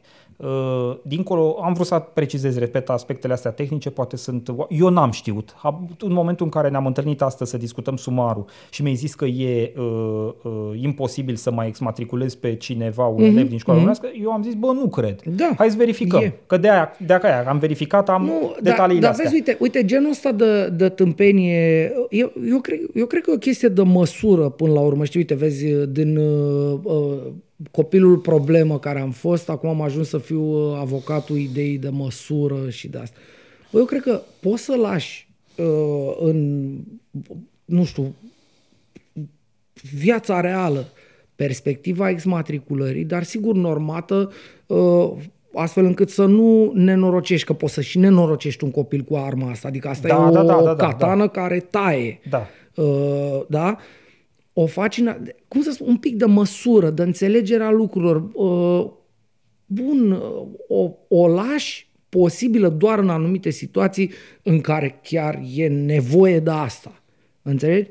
Și atunci, uh, lăsând-o, nu le mai dai niște uh, gloanțe acestor cretini gen Dan Negru, că la urla exmatriculați uh, tâmpiții din școală sau nu știu cum, uh, avea un, nu știu, Diana, am văzut că a scris, Ovidiu, Diana dar de ce Onțur a zici scris tu ceva. doar de Dan Negru? Că eu am Nu, nu, văzut, eu- uh, lasă- eu- fostul judecător Cristi Danileț a zis că e Da. bine să se adopte în uh, acest context măsura percheziției școlare uh, la modul de câte ori vrea să te oprească profesorul pe holurile liceului să te percheziționeze, poate să o facă. Asta nu ți se pare tot o extremă? Ba da, e, o, e tot Pentru o un extremă. om care a mers pe în școli. Danileț a mers, nu avea un program Da. cu ONG-ul lui în care făcea educație juridică în școli. Da, păi, Vlad, Ovidiu, da. nu te supăra, dar nu pot să cauționez. Că dacă am Nu, contact nu. cu mediul școlar Nu, și mă stai duc puțin. și încep să înțeleg un pic lucrurile acolo, nu pot să vin cu genul ăsta eu, de eu nu propuneri. cauționez. Sunt Uh, stupide. Spun doar că uh, na, uh, nu înseamnă că uh, Cristi Danieleț e mai puțin judecător dacă a spus chestia, da, și mie mi s-a părut o tâmpenie pe care a spus-o, după părerea mea. Eu sunt la masa asta să uh, Da. uh, judec exprimări Absolut, publice. sunt de acord cu tine. și alții mă uh, judecă pe mine absolut. pentru exprimări. Poate și eu spun o prostie la Absolut. masa asta și sigur, mă Și- supun da, am, oprobiului. am mai și spus. Uh, și când uh, ne-am prins, am corectat, dar uneori n-am corectat. Și am rămas proști așa. Deci se poate întâmpla. Uh, de asta spun. Da, sunt, mă alătur concluziei tale, că e o prostie să te gândești. Cum ai că să percheziționezi copilul? Păi ce e asta? Da, uh, iarăși, uh, Cristi Danileț este judecător, el este, vine din zona de law enforcement.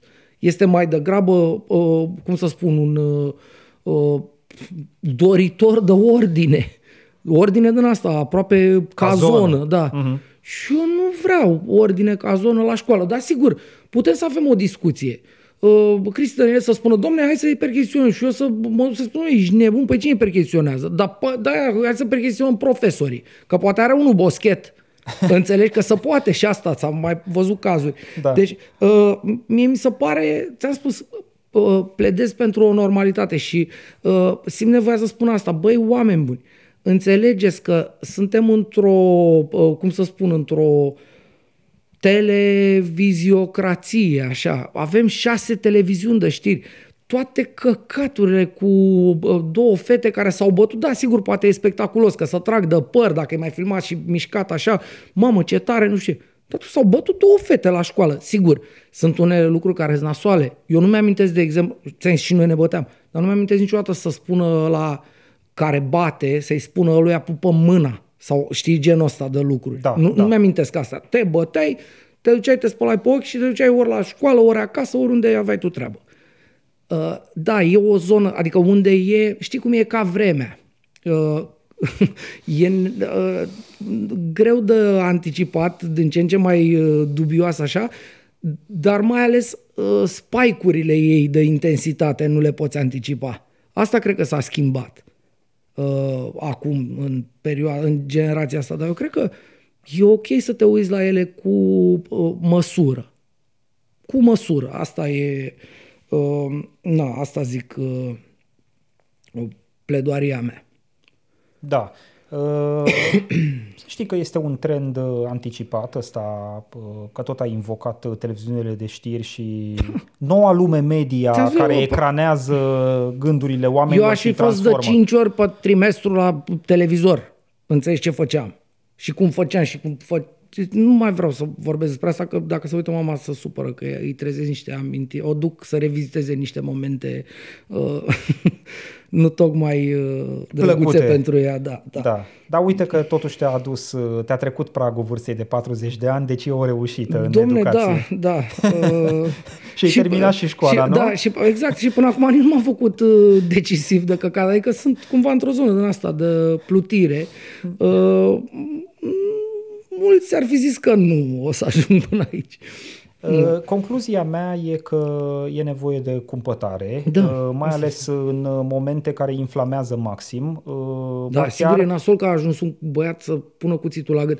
Nu, Și ce eu am mișto- înțeles perfect, dar eu tocmai asta încerc, știi, predica a mea, acum că tot am față Mhm. de predicator, e că exact în momente astea care surescitează maxim, ar trebui să, Să faci te dai un un pas pas în în- exact, spate exact, exact. și să te gândești cum ar fi bine totuși sau care e rezolvarea unei astfel de situații. Să-ți dai seama până la urmă care e contextul, că dacă te dai un pas în spate în chestiunea acestui, acestei înjunghieri de la liceul Creangă, îți dai seama, repet, că nu există o recurență statistică a fenomenului. Nu te uiți în fiecare, Doamne ferește, Da, ar fi teribil să ai, uh, sau o- săptămână sau lună. Da, să ai ziua și Nu, profesorul Ovidiu, tăia cu nu cuțit. te uiți nici măcar în fiecare Da, an știi- la televizor ca să vezi Uite, profesor înjunghiat de elev. trebuie Dar să te fac- uiți în fiecare săptămână la televizor și vezi uh, educație neconformă, toalete în fundul Da. curții, uh, educație, uh, pardon, calitatea învățământului mm, non-calitativă, vai de mama ei, vezi o mulțime de probleme care ar avea nevoie de zvâc, de inflamare, ar avea nevoie de presiune publică, ar avea nevoie de strigat în piața publică.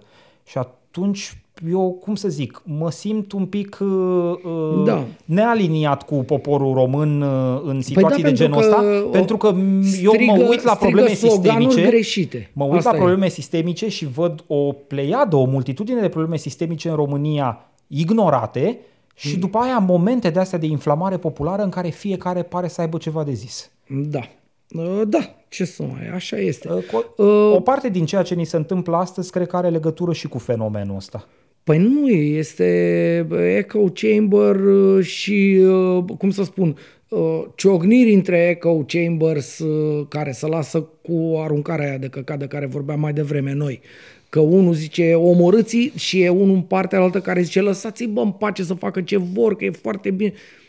N-aș merge nici în extrema altă. Asta spun, cred că ar trebui Sigur, nu noi doi, că eu nu mă pricep la... Adică nu, sunt- nu sunt capabil să propun politici publice în educație, bănesc că nici tu. Nu. Dar niște oameni care se ocupă de asta... Dar pe pot să pământ- văd probleme în educație. Da, asta da. Și dacă vedem niște oameni care să pricep la asta, hai să-i punem pe ea la masă. Sunt sigur că și ei văd problemele dacă sunt capabili să imagineze niște eventuale rezolvări și hai să vedem cum e mai bine. Că eu cred că nici în partea... Știți de ce au scos asta cu exmatricularea? Ca să dai seama cât de, ce țară de proști. Pentru că există dreptul în Constituție la învățământ uh, gratuit uh, timp de, nu știu, uh, 12 clase sau nu știu cât. Uh-huh. Păi stai, domnule, tu ești nebun la cap. E, Da, există dreptul, dar nu e un, un drept din ăsta așa, dreptul la viață. Știi, ăla este un drept absolut, că nu poate să te omoare nimeni. Dar stai un pic, exmatricularea nu e, elimină din calcul posibilitatea reînmatriculării. Păi nu, poate să existe uh, exmatriculare fără drept de reînscriere. Poate pe exista, vechi. Exista pe vechi, da, Da, exista. pe vechi păi când tocmai acum ce am zis. 30 de ani. Da, uh, da, exista. Da. Poate la aia, să, dar ei au zis nu, decât să, aulă, Constituția. Stai bă, tâmpitul, vorbește cu cineva, vezi, doi juriști, trei păreri, pune-le pe masă, că nu înseamnă că îi tai omului dreptul la educație, dar în același timp, dacă, repet, situația o impune și e de maximă gravitate povestea aia, atunci da, iei niște măsuri de maximă gravitate. Ascultă, mă, nuanță, în povestea asta cu uh, înjunghiatul de la uh, liceul Creangă, nu ar fi ajutat cu nimic oricum existența uh, exmatriculării ca posibilitate, pentru că înțeleg că ăsta era un elev liniștit, nu făcuse nicio problemă până acolo. Deci nu fusese un caz de pedeapsă școlară în nicio situație anterioară. Pur și simplu, într-o zi, da. s-a trezit că a venit la școală și a băgat cuțitul în profesoara de japoneză. Eu nu spun că... Nu, a, am, aplicat, am aplicat am la cazul ăsta punctual. Am înțeles Sunt ce spui. convins că găsim Dar alte eu- cazuri eu în nu care spun- poate nu, nu. acționează mecanismul cum l-ai descris tu mai devreme și anume intervine poate un front ăsta de rușine care uh, s- cumva, spun. cumva oprește desfășurarea nefericită a lucrurilor. Până la limita limitelor, știi, în sensul ăsta zic. Dar Uh, aici, în povestea asta, Nu, nu, dar eu, eu, eu iarăși, Ah. nu pot să spun că dacă ar fi existat perspectiva uh, uh, nu a exmatriculării, ăsta zicea, bă, stai bă, că nu poți să dau cu cuțitul, că mă exmatriculează. Cred că era ultima problemă Exact, a exmatricularea avut pentru un, el. un moment în care probabil ceva s-a întâmplat. Ovidiu, e acuzat de tentativă da, de domne, omor. știu. O să vină niște specialiști probabil și o să lămurească chestia asta. Eu nu sunt nici doctor, psiholog, nici psihiatru, nici nimica nu sunt. Uh, dar da, asta, deci nu asta, uh, faptul că nu poate fi exmatriculat, i-a, uh, cumva i-a deschis orizontul spre cuțită reală Da, da. copilului ăstuia. Dar uh, vorbeam în uh, contextul discuției mai largi asupra, știi? Eu cred că trebuie cumva așa, uh, carrot and stick. Dacă e doar carrot, mm, s-ar putea să nu fie bine, iar dacă e doar stick, este pușcărie, nu mai este școală. Da. Și n-a fost niciodată școala pușcărie, cum uh, sunt uh, acești nostalgici care zic, pe vremea mea, pe vremea mea ce? Pe vremea mea, că vă spun eu, pe vremea mea nu, era fix la fel. Era. Da, sigur, nu să fumau lucruri, nu să trăgeau lucruri pe nas, să fumau țigări și să bea, pentru că așa erau vremurile. Trag uh, speranță totuși când zici carrot and stick că nu te referi și la uh, posibilitatea, nu știu, pre, uh, pedepselor corporale Nu, nu, nu, nu, nu, aplicate nu, nu. elevilor. Nu, sau, domne, înțelegi ce în vreau să spun. Nu, am vrut să corectez Doamne, din punctul ăsta de iartă-mă. vedere sau măcar să uh, te întreb Nu mă refeream nici la morcovi să le dai. Înțelegi? Deci nu mă refeream nici la stick. Uh, da. Uh, ce să mai... Hai, că gata, uite, iarăși ne-am întins ca pelteaua. Hai să trecem uh, la Duhul Rău, rubrica de închidere a judecății de acum sau, așa cum îi spui tu, tradițional neauș românesc, ursarul săptămânii. Da. Te las pe tine. Mă lași pe mine? Da. Uh, bine, este ursarul săptămânii pentru mine uh, uh, un domn care seamănă cu personajul la Gandalf. Uh, știi? Uh, Păi Gandalf îl știu, dar nu știu Așa. care e personajul. Personajul este uh, episcopul Sucevei, Super. uh, Calinic, uh, pe, mă rog, nu, numele lui nu e Calinic, hai să terminăm și cu circul ăsta, cu, că nici nu se Vanghi, Da. știi? Uh, deci Calinic, uh, episcopul Sucevei, uh, a fost întrebat uh, m, probabil de, tot de vreun anticlerical de ăsta ca noi doi, uh, dom'le, dar de ce tot plătim noi din bani publici călugării? Da. Și el Călugării a, din mănăstiri. Călugării din mănăstiri. Și el a spus așa, uh, călugării mulți au studii superioare, deci sunt intelectuali. Și atunci ei au nevoie de carte să citească, să astea, să studieze, să cutare și de-aia trebuie să-i plătim noi din bani publici uh, pentru a le ostoi nevoia de carte, Dar- de cuvânt uh, tipărit. În acest context, nu mai bine îi plătim în cărți direct? Uh, Păi nu, pentru că probabil uh, na, nu poți să bei cărți, nu poți să mănânci cărți. Uh, Dacă ar fi să ne uităm, uite, la povestea cu Huș, uh, am putea să o ducem uh, chiar și pe într-o zonă din asta de 18 plus uh, discuția și să zicem nu poți să babardești cărți, Da.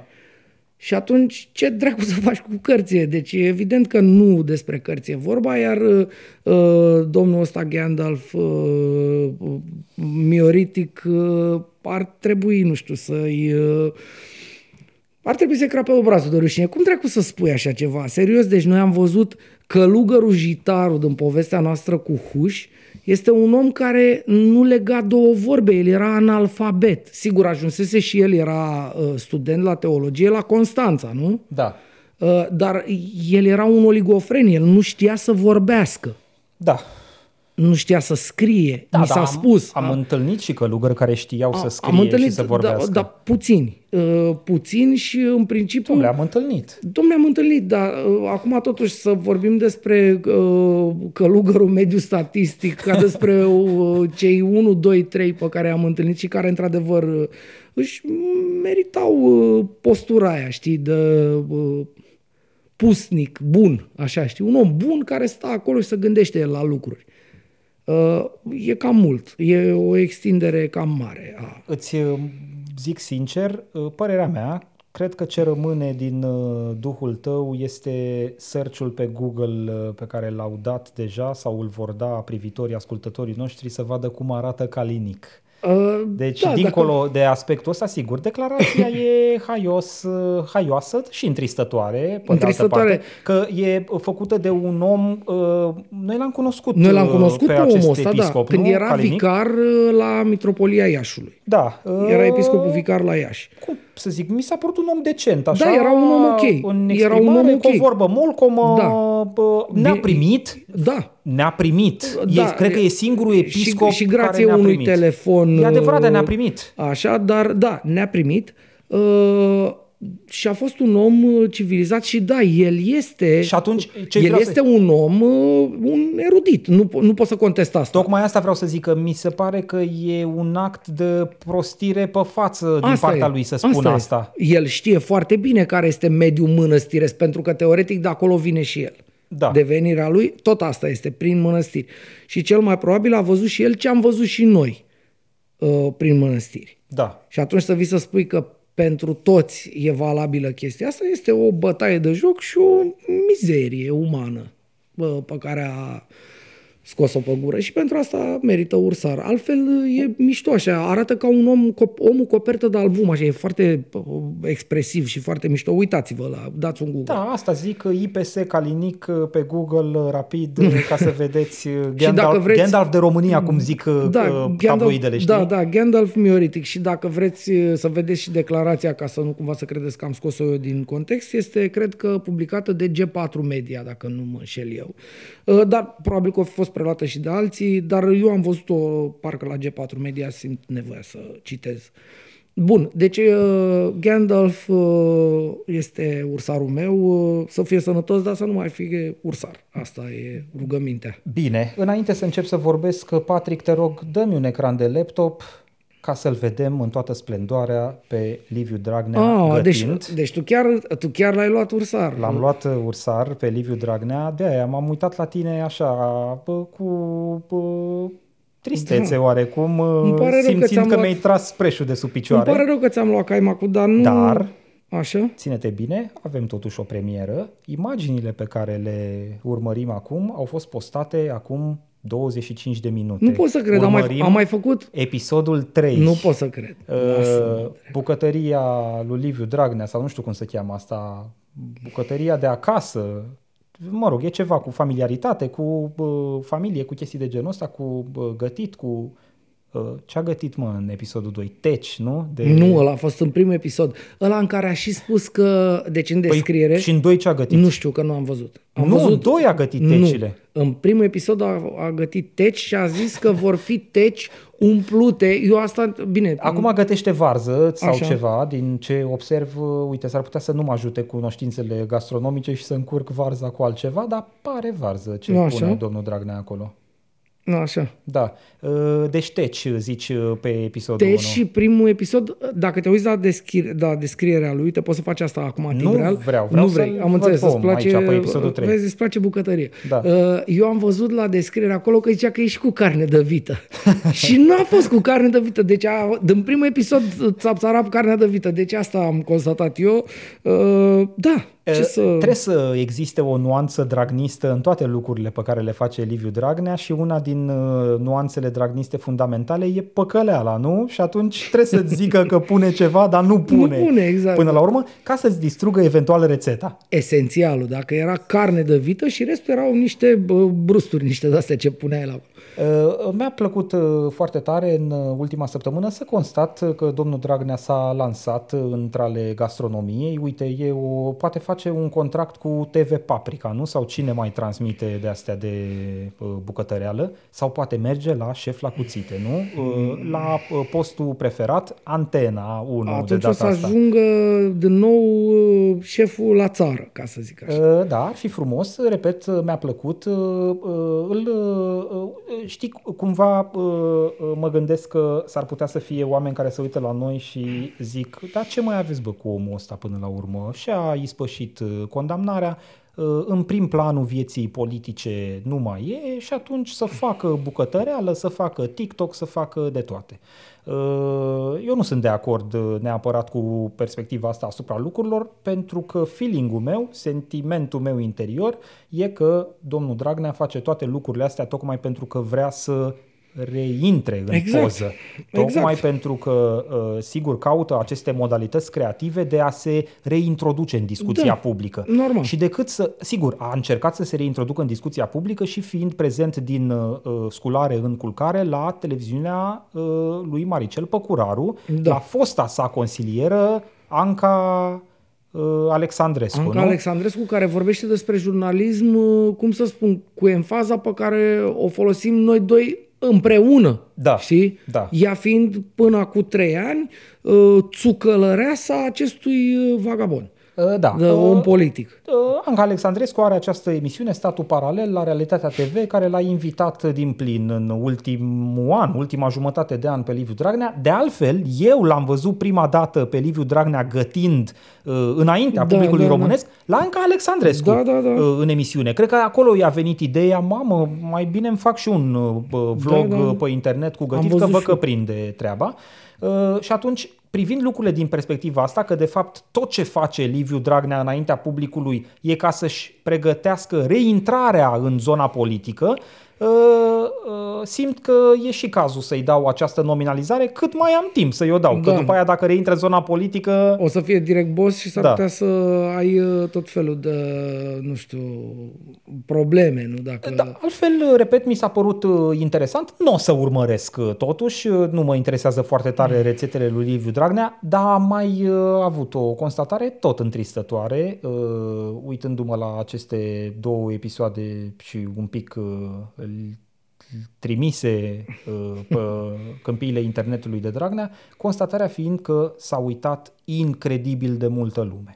Uh, Pe YouTube, pe canalul de YouTube are undeva la peste 500.000 de vizualizări, ceea ce e foarte mult. Da? Noi avem cu toată judecata în aproape 100 de ediții sub 100 de mii. Ah, da. Da, sigur, să nu ne comparăm noi cu oameni atât de Da. uh, importanți. Păi dacă n-am furat nimic. Și da, nici n-am furat nimic, dar stăm și prea mult, știi? Uite, ăsta stă 5 minute și ia crema. Rezolvă cazul, da. Deci, uh, multe vizualizări pe YouTube, incredibil de multe pe TikTok. Uh, Numai un clip a, i-a sărit de un milion de vizualizări, că le și sparge pe astea mai lunguțe de pe YouTube, le sparge în secvențe Păi și noi de ce nu facem alea așa? de Noi de ce 40 de suntem, noi secunde. suntem proști, nu știm? Uh, Dragă Ovidiu, nu am ce să tai 40 de secunde din tine ca să se și înțeleagă ceva. Poate 4 minute jumate, dar Păi 40 nu, de secunde nu. înțeleg că- Și dacă am 4 minute jumate, n-am ce să caut pe TikTok. Da, da, acolo e de zeci de secunde cel mult, da. Uh, Eu ce să spun, uh, da, dacă n-ar exista această perspectivă, cum să spun, uh, înspăimântătoare uh, cu revenirea lui, uh, eu m-aș gândi, uh, pe de altă parte, domnule, e un om relaxat. Uh, E aproape reabilitat. Da. Uh, Pușcăria și-a făcut-o mm, cu un pic de noroc nu mai prinde pârnaie pe ăsta, pe tel drumul ăsta uh, gras, cum ar veni. Uh-huh. Uh, e- ce și-a dorit el din justiție, i s-a îndeplinit cu vârf și îndesat în regimul Iohannis, nu? Da, au făcut alții- Au făcut alții de trei ori mai mult decât își dorea el uh, Da, mă, dar nu l-a pe mai partea ajutat de pe el. anihilare a justiției. Domne, dar a făcut cel un pic de pușcărie. Uh, na, e ca la uh, bucătăreală. Pui un praf de pușcărie și un... Uh, și, uh, nu știu, așa aud că se spune. Deci, uh, ți-am zis, dacă nu m-ar înspăimânta asta cu revenirea lui, eu m-aș gândi că e omul relaxat, uh, ce să și faci. Bani are că prejudicii și astea destul de complicat de recuperat în România. Care e problema? E un om părul alb, mustața albă, face și el, joacă pe bucătărie, e și singur, nu mai are uh, asta, uh, gagica Irina, nu? Irina o chema pe asta. Da, da, da, da, da, da, da, da. A fugit și Nu aia știu și dacă e s-a- singur, acum nu i-am... Bine, uh, nu, în sensul că nu are o relație asumată, deci ce să și faci? Stai în bucătărie și te joci pe TikTok, pe astea, îți faci vizualizări, nu? Cum uh, Da, frumos uh, era vorba. Bine, uh, dacă vă interesează uh, rețete noi, revoluționare, urmăriți uh, canalul uh, de YouTube Liviu Dragnea Real. Știi că așa se cheamă Aoleu. canalul lui? Da, Liviu Dragnea Real. Iar dacă vă interesează din contră să nu fiți îmbrobodiți, să nu fiți prostiți, să nu fiți uh, tâlhăriți mental, efectiv, uh, puteți să vă uitați chiar și la judecata de acum. Uh, sigur, uh, nu o să avem uh, riciul lui Dragnea, dar uh, ne chinuim aici în liga mică. Bine, Nu? dacă tot ai uh, adus uh, vorbire despre judecata de acum, uh, ca de fiecare dată la finalul producțiilor noastre, le reamintesc celor care ne privesc sau ne ascultă în varianta audio-only a emisiunii că avem și cont de Patreon, patreon.com slash, adică bară, judecata de acum, uh, puteți uh, contribui cu o sumă modică, un euro pe emisiune, 4 euro pe lună sau, dacă vă dă mâna, mai mult. Uh, cu 4 euro pe lună, 4-5 euro pe lună, sigur, sigur nu o să puteți să faceți uh, o rețetă dragniană, deci uh, n-ar fi mare uh, deranj, dar uh, noi am supraviețuit, practic, am uh, continuat să facem chestia asta. Da, Și eu cred că ar fi bine. Uh, mulțumim. Mulțumesc. Ovidiu, uh, mulțumesc și eu pentru discuție. Sper că n-a fost prea tehnică în Da, și prima eu sper. ei parte. Dacă a fost, mai uitați-vă o dată, uh, treceți cu vederea și poate uh, micile noastre scăpări în ceea ce înseamnă capacitatea de a explica Da. uh, succint, că succint n-am reușit. Nu, n-am reușit succint și e posibil să fi greșit și la detalii tehnice, pentru că încă o dată nu suntem de îndoiesc meserie. Dacă, nu, nu, nu, la detaliu tehnic legat de faptul că nu s-a pus prag Ah. la abuz, n-am Aia greșit, da, că nu da. s-a pus prag la abuz. Da. La detaliu tehnic legat de faptul că asta ne duce din nou într-o zonă de constituționalitate, n-am greșit. Că da, Da, ne da. duce din nou într-o zonă de, con- Nu, de dar constituționalitate. uh, cel mai și tot probabil, așa. cel puțin incomplete, sunt explicațiile noastre pentru, Oh. uh, uh, nu știu, comparându-le cu ce ar fi putut să vină dinspre niște profesioniști, dinspre niște practicieni. Da, da, dinspre Ceea ce niște noi nu profesioniști, cred că nu putea fi urmărit decât de către Da, profesioniști. probabil că da. Da, deci uh, ce să mai ne auzim săptămâna viitoare și cu asta basta. Mulțumesc. Cu întâmplări, dar și rețete noi. Salut, Ovidiu, mulțumesc! Cele bune, eu mulțumesc. Salut.